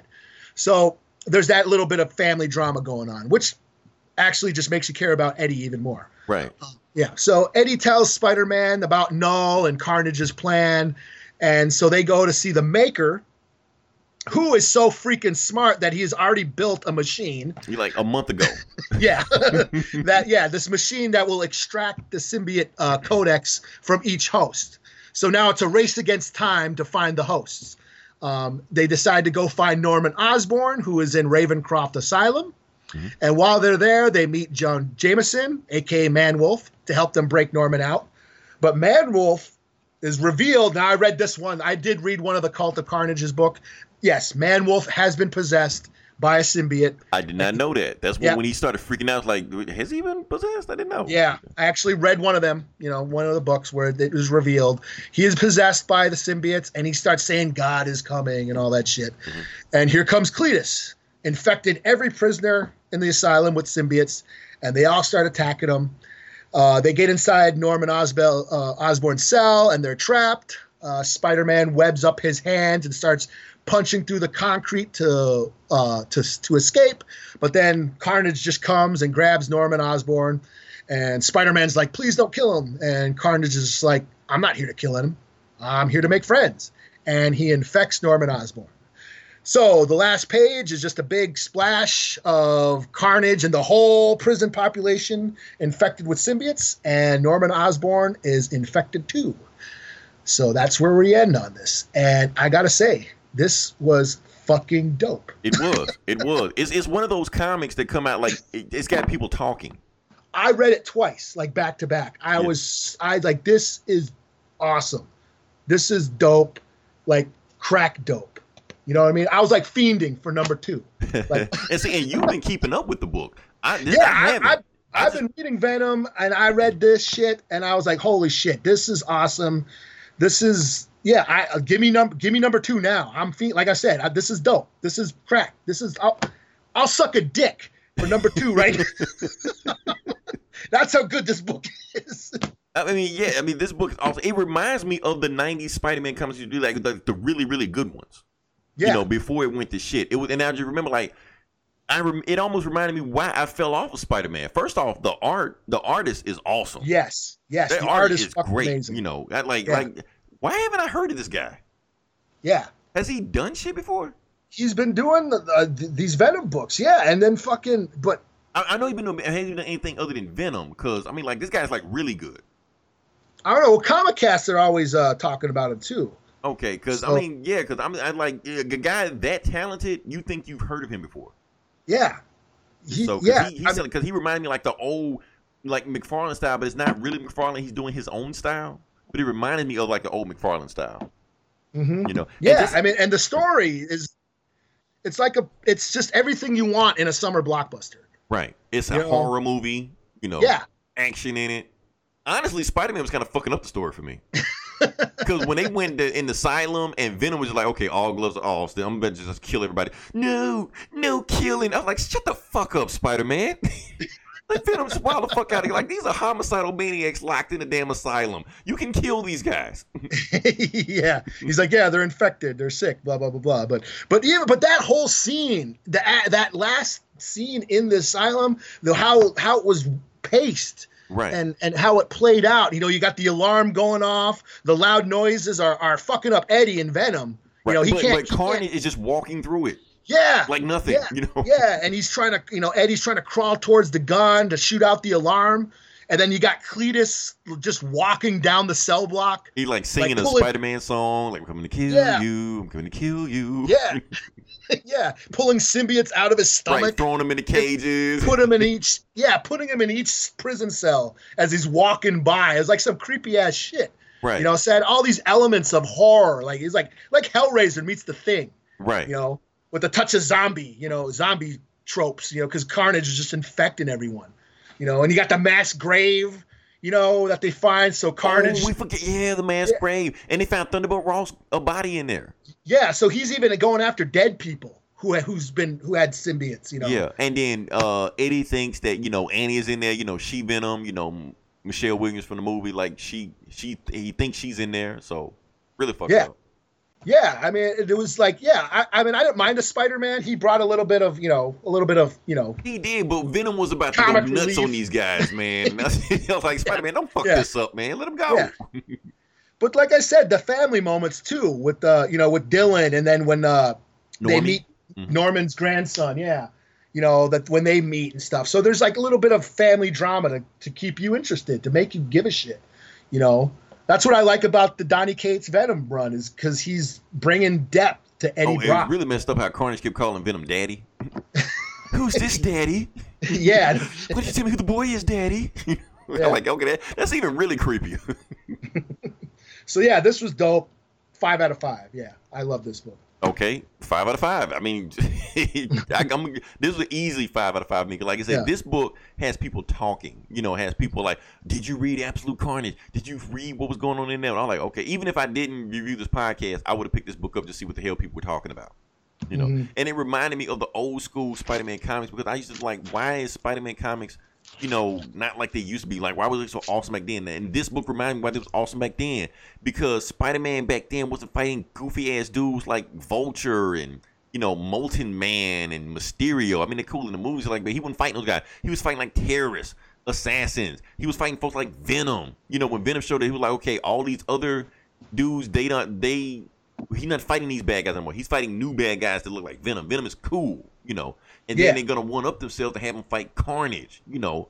And it was just like this, this shit that you know makes you want to keep reading. And it would, did feel like have like a horror type feel. That most people don't read horror Spider-Man comics because it feel like it doesn't fit the, the tone. But back then it did, you know. Mm-hmm. And this, like, they reminded, oh, this is what these Spider-Man comics used to feel like when they used to sell, you know, like sell out of everything. You know, this is the book that everybody had to get. This was that. It felt like Yeah. a return to that. You know. because I've been like, yeah, I, I mean, I've been reading the Venom book lately, and to tell you the truth, I was thinking about dropping it, especially with all the War of the Realms shit going on. I'm like, I'm just ain't feeling this anymore. Right. But then this drops, and I'm like, holy shit! You It's know? funny because, like I said, I was late to the party on the Venom book, but I remember you used to review those books every single week, and you was always like five out of five, six point five out of five, six out of five. And I'm thinking like, how the fuck good can a Venom book be? Like, Eli just loves this shit. you know? But then I Yeah. but then I went back on Marvel Unlimited and read some of this shit, and then I read Silver Surfer Black, and then I'm reading this shit. I'm like, oh, okay, okay, it makes sense now. and I always thought Cletus Kasady, I always thought his character was really cheesy. Mhm. You know, I just thought he was too just corny. they were you trying know, to make but too much like a Joker. That's why. yeah, but in this book, he's fucking ill. He really is. Just the way he's acting in there, like Yeah. he's methodical, you know, cerebral with stuff he's doing. Yeah. So, yeah. So they made yeah they made Venom and Carnage cool again. It really did. And it, and you know what? That's what I, honestly that's why Spider-Man is in this book. Spider-Man is our point of view character. Mhm. Because Yeah, Venom yeah, had Doing, yeah, he was doing all this wild shit, Carnage doing all this wild shit. Spider-Man had no idea about any of this shit. Like Venom, last time I saw you, you was fighting like cyborgs and bank robbers like that. Why when you start fighting gods and monsters and shit like that? What, what, what the fuck? You know? So Spider-Man just as lost as I am reading this shit. Like when, when all this shit happen? Yeah. But he also serves as like that character of influence because he's like, you got this kid. What the fuck, man? Like, aren't you gonna tell him? Like, what the hell? Like he's that. Yeah, he's, he's conscious, sort right, of yeah. yeah. that conscience that of of, of for, for Eddie, you know. Mhm. so so I like that, you know. So So, so yeah. Spider-Man did have a purpose, but I'm glad that Spider-Man felt like Venom sidekick in the story instead of Spider-Man, instead of Venom feeling like Spider Man sidekick. That's how it always felt in the '90s. Like Venom was the backup character. In this book, Mm-hmm. Spider-Man feel like the backup character, and that's how it should be. Mhm. Because this Yeah. is a Venom story. Carnage is Venom's bad guy. yeah. You know. Have, we sucked Donny Cates' dick long enough? That scrumptious motherfucker. right. Shit. What other book do we have? Oh, Got DCeased. Are you- Are we still? Do you got any more Marvel? I'm done. I'm done with Marvel. Okay. Yeah. So let's talk about DCeased. DCeased number four, right? Yep, And you read this one, right? I did. Okay. Shit. What the fuck I left off on that? Okay. So the book starts off. Um, Captain. Okay. Uh, Captain Atom is talking to uh, Amanda Waller. They were in a room with Atom. Atom. They sent him in the room to uh, investigate some dead body zombie to get some detail about it. Atom never came out. They're like, well, fuck it. We have no contingency plan for these zombies, so Amanda Waller just lets the loose, uh, lets the leash loose on Captain Atom. He like, there's only way to take these zombies out. You got to kill them. Like, okay. So Atom goes out and just starts just killing zombies left and right, not trying to save them, not trying to do anything, just killing. And but he gets infected. The reason he gets affected because Atom all of a sudden was in him the entire time, and he started just ripping out shit in his heart or his brain or blood vessel or whatever the fuck he was doing. And when he did that, it affected him. So now he's a bad guy. I mean, he not now he's a zombie. He stole Ant Man's idea. Exactly what we what Ant Man should have been doing. Atom flew in the Atom uh, Captain Atom's asshole. he that's what he was ripping up. He was ripping up his asshole. Uh, so we cut to the Daily Planet, and Superman is back because the last issue, uh, he had to leave his dad behind because his dad been affected by zombie. He was able to save Martha. They got there.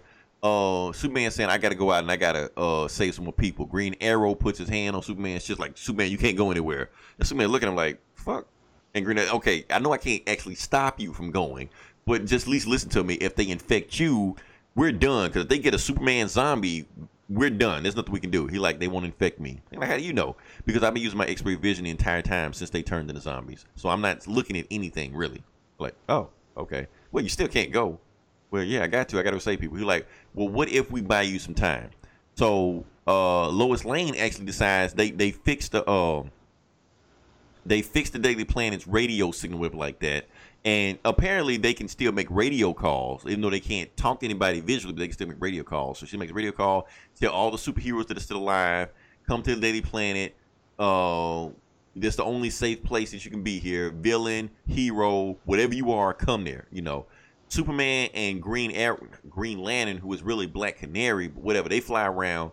Superman uses heat vi- uh, X-ray vision, sees Wally and Barry, brings them up there, and when they get up there, they get another radio signal basically saying, "Oh," and while they get there, uh, they get attacked by another zombie. They get attacked by a 50-foot zombie of Giganta. I think I'm saying her name right. That was Giganta, old Wonder Woman villain. She starts fucking up shit. While they're fucking up shit, a Batwing flies. The black Batwing flies in, try to shoot them. Giganta swats the Batwing, Batwing out of the, the sky. Uh, Superman punches Giganta, knocks it out real quick. Wonder Woman comes out of nowhere, is about to chop Giganta's head off. Like Clark, move out the way. Uh, Kal-El, move out the way. I'm about to get him. Superman catches in the air, like, no, you're not gonna kill her. Like, what do you mean? And I kill her? She's a fucking 50 foot zombie. She gets up, she's gonna fuck everybody up. While they arguing, they hit this loud boom. They turn around. Cyborg has blew a fucking hole in her head the size of a doorway. They were like, "What the fuck, cyborg?" They're like, "She's a zombie. She was already dead. What the fuck are you doing?" You know. And then they kept arguing like, "Oh, she's not a zombie. They're not called zombies. They're called the blight. They're an extension of the anti-life equation." You know, cyborg's going all ones and zeros on shit like that. And then he gets some kind of call basically saying that Captain Atom is about to go nuclear. They're like, "Oh shit!" So Superman and Wonder Woman, because they're the fastest and you know part of the Trinity, the only Trinity. left- Oh, I'm skipping the part to find out in the Batwing, Damian thinking it's Batman in there, but no, it's Alfred because Alfred has already put bullets in both Batman and Nightwing. They're dead. They're done. So they hug. Alfred says he wanted me to give you this, and he wanted him to say he's proud of you, and you wear this now. He opens it up. It's the bat bat costume. So he wants Yep. Damian to become the new Batman. And the internet went wild. Really? It's It did. I heard, I, I heard. I heard. No, about Damian becoming uh, Batman. Well, honestly, when we get to the end of the story, it might not even matter anyway. Oh, but I think they set it up. Okay, but we we we let's finish this. Okay, so Damian has now been has accepted the mantle of the Bat. Uh, Superman and Wonder Woman fly to Washington because they just find out that Captain Atom is about to go nuclear because he's been because you know Atom flew in his asshole and turned into a zombie. So before he can go nuclear, Superman and Wonder Woman grab him. They try to take him into space before he can blow, but it don't even fucking matter because it's the largest explosion the world has ever seen. Washington is gone in less than half a second. Baltimore goes. Uh, everything goes, and even Metropolis goes. Within the story, Metropolis is destroyed. The end. so, I'm glad, Damian, you got to be Batman for 0.5 seconds. Uh, oh, like I said, this is Tom Taylor. Just let Tom Taylor be Tom Taylor because that's what he does. He wrote Injustice. Everybody died in that book. He wrote that Earth 2, New 52 book. Everybody died in that book. Everybody's dying in this book. Just let Tom Taylor just just let him off the leash, let him go, and you get these stories like this. Like I said, I don't care if they're not. This, this book is not canon. This book is not in continuity. It is a what if Elseworld story. I'm fine with that. Just let it, just let it go. Just do what you want to do. This book, I'm gonna give it. I'm because I'm loving it. I'm loving this story. Even though I know it's some classic zombie shit we're doing, I'm just liking where the story is going right now. I'm give it a 4.5 out of five. That's my thing. Yeah, I thought it was cute. Mhm. You know, for what it is, it's fun. You know, I mean, I'm a horror guy, so I, as far as like, you know, I could have used a little bit more blood and brains because I'm a. I know you you were gonna say it. Yeah. you know, I, I- like my Walking Dead and my dead my Dead World and my fucking you know Evil Ernie and Lady Death shit. You know, Mhm. I like my horror a little a little red, but this was it was cute. It was it was fun. It was kind of calling it DC zombies, but I mean it's it's still cool. yeah, it's fine. It- it- I dug. I had fun with it. All right. Well, I guess for me, back to Marvel. Um, I'll get through Punisher number fourteen just because it was awesome. Okay. Uh, yeah, Baron Zemo and Hydra has tracked the Punisher to uh, New York City to get revenge on him because, well, Frank destroyed the country of Bulgaria or whatever it's called. Zemo created the safe haven for Hydra, and Frank Castle fucked it all up. So they're in New York looking for Frank, um, and this is just another action-packed story, over-the-top, violent, fun. Hydra Tranks rolling around the streets of uh, New York. Um, Hydra agents disguised as cops hunting down the Punisher. But of course, you know, Frank murks them all. You know, then you got Zemo. He asks Wilson Fisk, who's the mayor of New York City now, to help them track down the Punisher. And they actually assemble a team of Thunderbolts to try to eliminate him. Oh Um, wow. Okay. yeah. So we got Frank battling the Thunderbolts, and of course he narrowly escapes, fucking them up. And then Punisher finally teams up with his own superhero squad um, to help strike back at Zemo, and and his, and we got Black Widow, Moon Knight, and Night Thrasher. And uh, at one point, there's a bit of funny dialogue between Moon Knight and Frank. Uh, Frank asks Moon Knight, "How's your imaginary god?" And Moon Knight's like, "How's your dead family?" I think I, think I saw a, a, a, scan of that one. Yeah, so the man balls are just swinging loose in this one, you know. Uh, but at the end, Frank tracks down Danny Ketch. So Oh, okay. Yep. The good So he Ghost get- Rider, the one everybody Yeah. loves. yeah, so Ghost Rider now joins the crew, and a quick scene of uh, Frank and the Ghost Rider taking out some Hydra tanks at the end. So pretty cool. This book is dope. This new Punisher run is dope. I give it a four out of five. So Cool. Okay. Guess what, Eli? what's up? I got another book. You do? I got another book. Yeah, so shocking. I usually just quit after three. but we're gonna go fourth round. Okay. So the book I and if I read this on Sipping Your Toes, let me know. But the book I read was Batman seventy six. I read that too. Did you? Okay. I did read it. Okay. I, I should let you go, but I'm gonna just go ahead and go anyway. Now you can go with it. okay. So this is Batman City of Bane number two. And basically how the book starts off is that we got Captain Captain Atom again. Again, Yeah. I know. But this time, Atom doesn't fly in his asshole. Gotham Girl flies in his asshole. Because the book pretty much starts out with her just beating the shit out of him. You know, she and he's like, You know who I am? She's like, Nope, and just starts beating the shit out of him, just whooping his ass. So while we cut into Gotham Girl kicking the crap out of uh Captain Atom, we cut to Tweedledum, Tweedledee, Kite Man, Scarecrow, and I may be missing somebody, but those guys, they're on the run. They're running, and who they're running from? Batman, but not the Batman we know. Thomas Wayne, Flashpoint. I kill everybody, Batman. So he shoots. He's got a gun. He's got a gun, yeah. So he shoots Tweedledum or Tweedledoo. Can't remember which one he is. Kite Man, like fuck this. He's gonna kill everybody. He turns on his kite, run, flies with Scarecrow and Tweedle, one of them. He's like, y'all too heavy. You're carrying too much weight. So Scarecrow fear gases Tweedledee or Dumb, whichever one he is. He's like, and then he hits him with the fear heights, falls. Like, okay. what a dick! That was quite the dick move. I thought It it, actually made me laugh. But it's Scarecrow. You kind of expect that. Like they're, they're bad guys. they're gonna look after each other. oh shit! I, I'm gonna drop you. But hey, before I, you get dropped, I'm gonna scare the living shit out of you. While you probably didn't think it was funny at the time. like, look at this dying, bastard. yeah, your last dying seconds are gonna be terrifying. it's not enough you're falling to your death. Oh man. Okay. Oh, so, yeah. so we cut to Catwoman. Catwoman is in Paris. That's where she has actual our Batman, but he's in a coma, laid up. He didn't say a single word. He's passed out. His throat was slit in the last one, so his throat is bandaged up. Catwoman just stole a painting, and she's basically saying, "Look, if you wake up and you don't say anything, this is my last time stealing a painting, but I had to steal this painting because I got to get money to get you healed back up." You know, she's just talking the whole time. Um, we cut to Captain Atom after he got the shit beat out of him. he's got a fat lip and shit. That's- Yeah, oh yeah, the whole side of his head faced up, and he's like, look, he's like, I'm Captain, and he's talking to Dame, uh, not Damian, Tim Drake. He's talking to Tim Drake, Robin, and he's basically talking to him like, man, I'm Captain Atom. I run with the Justice League, beat everybody, and this girl beat the shit out of me. Like that's never happened before, like that. So I don't know what the hell she is, but that's not supposed to happen. And Damian's like, and Tim Drake's like, okay. So we cut to Tim Drake talking to Damian. And the thing is, they're not allowed to go into Gotham City because that's the rule they made. It's like anybody in the Bat family steps inside Gotham City, Alfred dies because Thomas Wayne is holding Alfred hostage. And Damian's like, well, okay, that's Alfred's problem. Let's go in and do it anyway. He's like, you spoiled brat, you know. And he's like, you coward. You know, they argue back and forth and then, but then uh, Damian finally admits to him, like, look, I don't know what to do. Tim, what the hell do we do? you know, how do we rescue Alfred? How do we get the city back? How do we rescue our father? You know, so they have this little heart to heart moment, you know. Uh, what if we leave out? Kite Man is with Scarecrow, and they're like, oh, I don't know what the fuck going on. He's gonna find us eventually because I'm Kite Man. I suck at this. Yeah, I'm the worst villain ever. right. so eventually he will find us both. And Scarecrow's like, Are you scared? You're like, Fuck yeah, I'm scared. I'm Kite Man. He's Batman. He's like, Good. so Kite Man is looking out the window like, Okay, we gotta come up with a plan. First thing we're gonna do to bam, catch a batarang in his face. Thomas Wayne kicks the shit out of him, then turns to Scarecrow and he just look at him.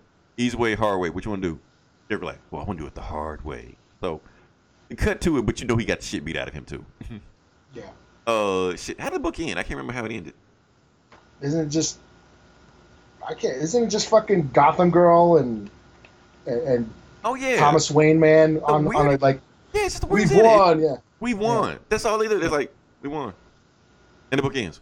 Yeah. Like, I don't know, Tom King. It's like you don't know how to end a book or something. I don't know. Yeah. No cliffhanger. No nothing. It was just like, okay, we're done. I and I don't know about you, but I found this funny as hell, and I don't know if it was intentionally supposed to be that way. I think so because just Scarecrow acting like an asshole, Kite Man being Kite Man. You know, Well, just like Atom- Goth, Gotham Girl beating the shit out of. Uh, Right. Because that's the thing. It's like a running joke to always have Captain Atom be like, like he think he's the baddest motherfucker on the planet, and he But him- always get the shit kicked out of him. but him laying in the bed with his fat lip and shit, I'm like, I just like just laugh like, oh my god, am, I- am I supposed to take this seriously or Right. is And this like, Gotham Girl didn't know who he was. She's like, "Who are you, General Glory? Are you Major Force? Who the fuck are you?" that Yeah. be even worse. You beat the shit out of him. yeah, I don't know. So I like Yeah. the book. Honestly, I, it was a fun book. Even though the ending was weird as fuck, I'm still giving it 4.5 out of five. Just because Tom Cre- King, up until that last page, this book was like very entertaining. They got a new artist, even though he's been around forever. But I love his art style, the way he draws all these Yeah, the art, the art is awesome. Yeah, and so um, that's why I'm loving this one too. So yeah, it's just been some awesome books for me. I'm just Yeah, enjoying. Tony S. Daniels again. Yeah, yeah, Tony S. Daniels. hmm He can he he kills it with Batman. Yeah. So Yeah, I I was just like, eh. I thought it was a three three out of five. I, I mean, it, it was funny, and I didn't know if I was supposed to be laughing. I just thought it was outrageous. I was like, is this a parody or something? Because if it is, that's genius. But I don't think it is. right, because it's still kind of confusing. Like, because the city of Bane, Bane Yeah. never shows up one panel in his book. Yeah, yeah. So I don't know. Maybe I should just call it City of Thomas Wayne or something. I don't know. but whatever. So All right, back to Marvel. I have Savage Avengers number four. Oh shit, that came out. It did. Fuck. Okay. Yeah. So, um, we have uh, Conan, Punisher, Elektra, Wolverine, Brother Voodoo, and Venom in the Savage Lands fighting ninjas. Uh, so this evil wizard is trying to collect the blood of all the most badass warriors to summon the Marrow God. And in this last issue, the, the wizard completed the ritual and unleashes the beast. So in this one, they teleport to the modern day city uh, where they fight this giant Marrow God monster in the streets. Um, the ending felt a little rushed. Um, the battle was really short, and all they do is just teleport away again. So a little lackluster, but at one point of the book, this is what I want to talk about. You know, I want to talk about this. The wizard showed Frank Castle his family, and they were still alive.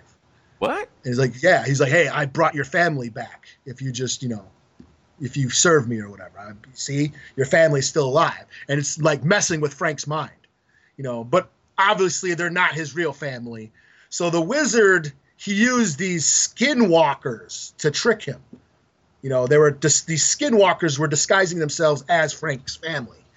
Oh. Um, I found that interesting because skinwalkers in Native American lore um, when I was in Santa Fe, it's like I guess they were a Navajo uh, uh, story in, from Navajo legends, and they're kind of like witches or warlock, you know. But here they're kind of like demons that can possess you or something. The Marvel version of these skinwalkers. So I'm not sure what their function is here, other than just the name sounded cool. but um, but after seeing this, uh, Frank's all discombobulated after seeing his uh, his family alive again, and the rest of the crew they're all worried about the Punisher, and they're like, man, they're like, come on, Frank, we got to go kick this wizard's ass. And you're like, snap out of it, man, snap out of it. Are you good? You good? We got you know. And this shit made me laugh my ass off. You know, they're like, you know, Elektra's like, Frank, get up, we got to do this, and Frank just gets up, takes Brother Voodoo's sunglasses off, and then puts them on. and I just it was like the funniest shit ever. I love that moment. Um, but there was something that happened in this book about the Punisher that kind of uh, freaked people out. Um, and I saw a couple articles about this, and it suggests that when he was having the visions of his uh, the when the wizard was fucking with Frank's head, and he was giving them visions of when his family was murdered it suggests that when his family was shot by the mob at that picnic, Mhm. that Frank used his wife as a shield. No. Yeah, and people thought it changed the Punisher's origin. Um, so that there's a little internet chatter about you know kind of freaking out over that. But I just saw it as the wizard was just fucking with his head. Right. You I mean, because none of the stuff was real anyway. Yeah. Yeah, I mean, but people are complaining about it. This is bullshit. That would never happen. The Punisher would never do that. And I'm like, chill the fuck out. This whole story is bullshit. You know, you know Conan is an Avenger. You know, that alone should tell you how stupid this story is. right. Anything goes. So. yeah. so, but I still liked it um, because it is just uh, stupid fun. You know, it's just stupid, stupid fun. Little rushed and anticlimactic at the end, but I just for the sunglasses moment, I'll give it a 3.5 out of 5. Okay. Okay. Damn, I didn't know Savage Avenger came out. I wanted to read that too. Well, I read enough damn books anyway, so I, I, I went over my threshold. Yeah. So that's what I was hoping you read some of that stuff. Yeah. Uh, shoot, anything else you got? Uh, I guess I'll go over this. The, the other big book is this Berserker Unbound. Okay, cool. Jeff Lemire and Mike Deodato. Um, the art, of course, it's Deodato, so the art is awesome. So it's basically this Conan warrior-like barbarian um, wandering this like you know Hyborian age, you know, fantasy realm, and he goes through this portal and comes out into the modern day city. That's essentially all that happens. Um, his family was killed by some you know marauding army so we see that it's it's very you know standard fantasy barbarian tropes you know this guy looks just like conan in savage avengers because it's Deodato's drawing that book too um but the the writing is kind of subpar you know there's not it, there's not really anything uh you know mind blowing about this. You know, I think Jeff Lemire is just having fun writing this fantasy character, and and it's just Di- Deodato's art. Um, it kind of reminds me of that book Birthright. I don't know if you read that. Um, it's similar, like these fa- this fantasy realm barbarian characters teleport to modern day Earth. You know, Oh, I haven't was I was yeah Joshua Williamson. I was reading that for a while. It was like really cool, but I kind of I haven't read it in about a year, so I kind of fell off it. But that was really that was a really fun book, and this feels similar to that. So I'll give it a three out of five. I know there's a lot of hype behind it because of you know the names Jeff Lemire, but Mhm. it was just a it was just okay. I thought the art it's just cool for the art. Get it for the art. You know, it's Deodato. He's drawing barbarians and swords and shit, and you know him chopping off heads and all that cool shit. Right so- about. Yeah. Um, so yeah, there was that. Um, I guess the last book I'll do now. Uh, for anybody who doesn't know, I do a podcast called Geek Savs, the Native Nerds podcast, and we try to specialize in Native Americans in media, pop culture, and what have you, and comic books and stuff like that. And last month, I had a, a guest on my show by the name of Theo Tso, He's from uh, Las Vegas. He's a, a a Paiute from the Paiute reservation down there in Las Vegas, and he does a comic called Captain Paiute, and he's this Native American superhero, um, kind of protecting this Southwest reservation, and he's like a water protector, like an elemental, and he has the ability to control and manipulate water, kind of like Sub Zero, you know, like a waterbender. So this is his second book, Captain Paiute number two, and he he sent me over a copy, and I got to check it out. So in this issue, we have this supervillain known as Bad Medicine, and he's going around the reservation, kind of spreading negativity, you know, feeding into the frustration and negative emotions of the population. Kind of, uh, you know, don't trust the banks, don't trust the casinos, they're ripping you off. Tribal councils corrupt, you know, sort of brainwashing all the citizens and, um, and, and into becoming his minions, you know, so he can take over the res- reservation. And um, and then, well, in true superhero fashion, Captain Paiute saves the day, and there's a series of battles and stuff. So this is just a fun, old-fashioned superhero comic, you know, with a Native American twist. You know, you know, hero versus supervillain. It deals with a lot of traditional Native American culture and language. Um, Native American heroes with the you know indigenous spin on it. Um, deals with a lot of uh, of issues that Native Americans deal with uh, in Indian country: tribal corruption, the environment, uh, conservation. You know, so there, and it also draws parallels between the villain and the certain political administration that we have going on right now. Oh. Okay. so you can definitely read into that. Um, and it's, it's very lighthearted. You can tell this is, book is meant for kids.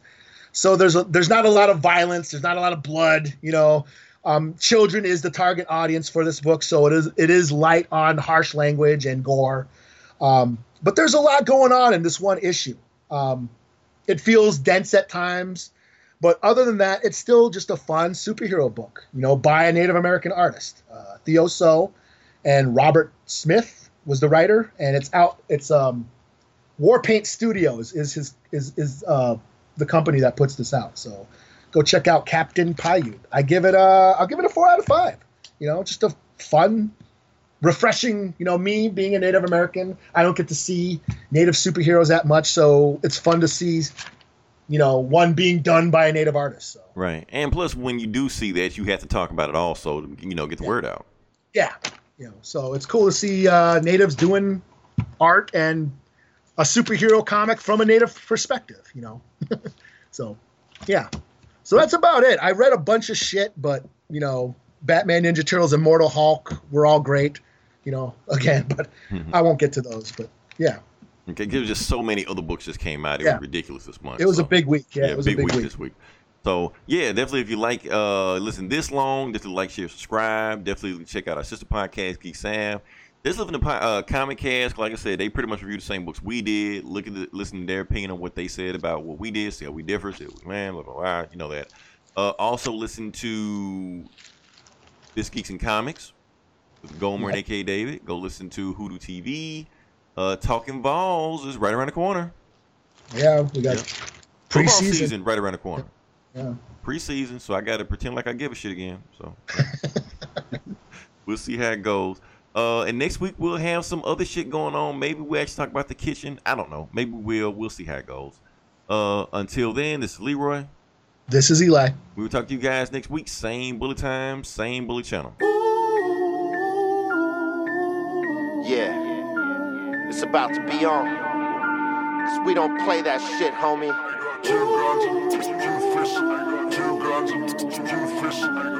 Guns and two fists. Guns and two guns two fists. Two guns. I got two heads.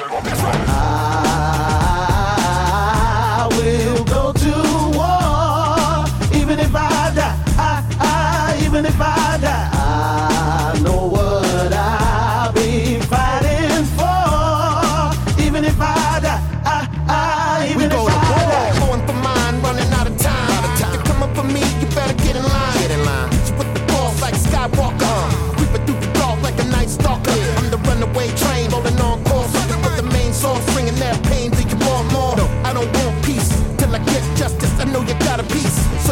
bust.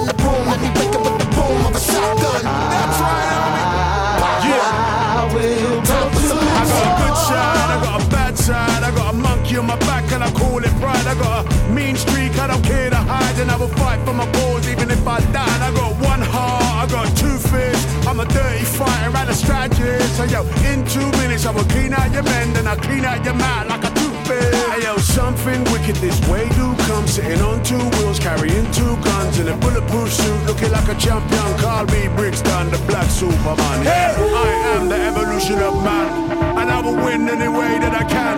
I'll go to war anywhere that I am. I'll go to war. I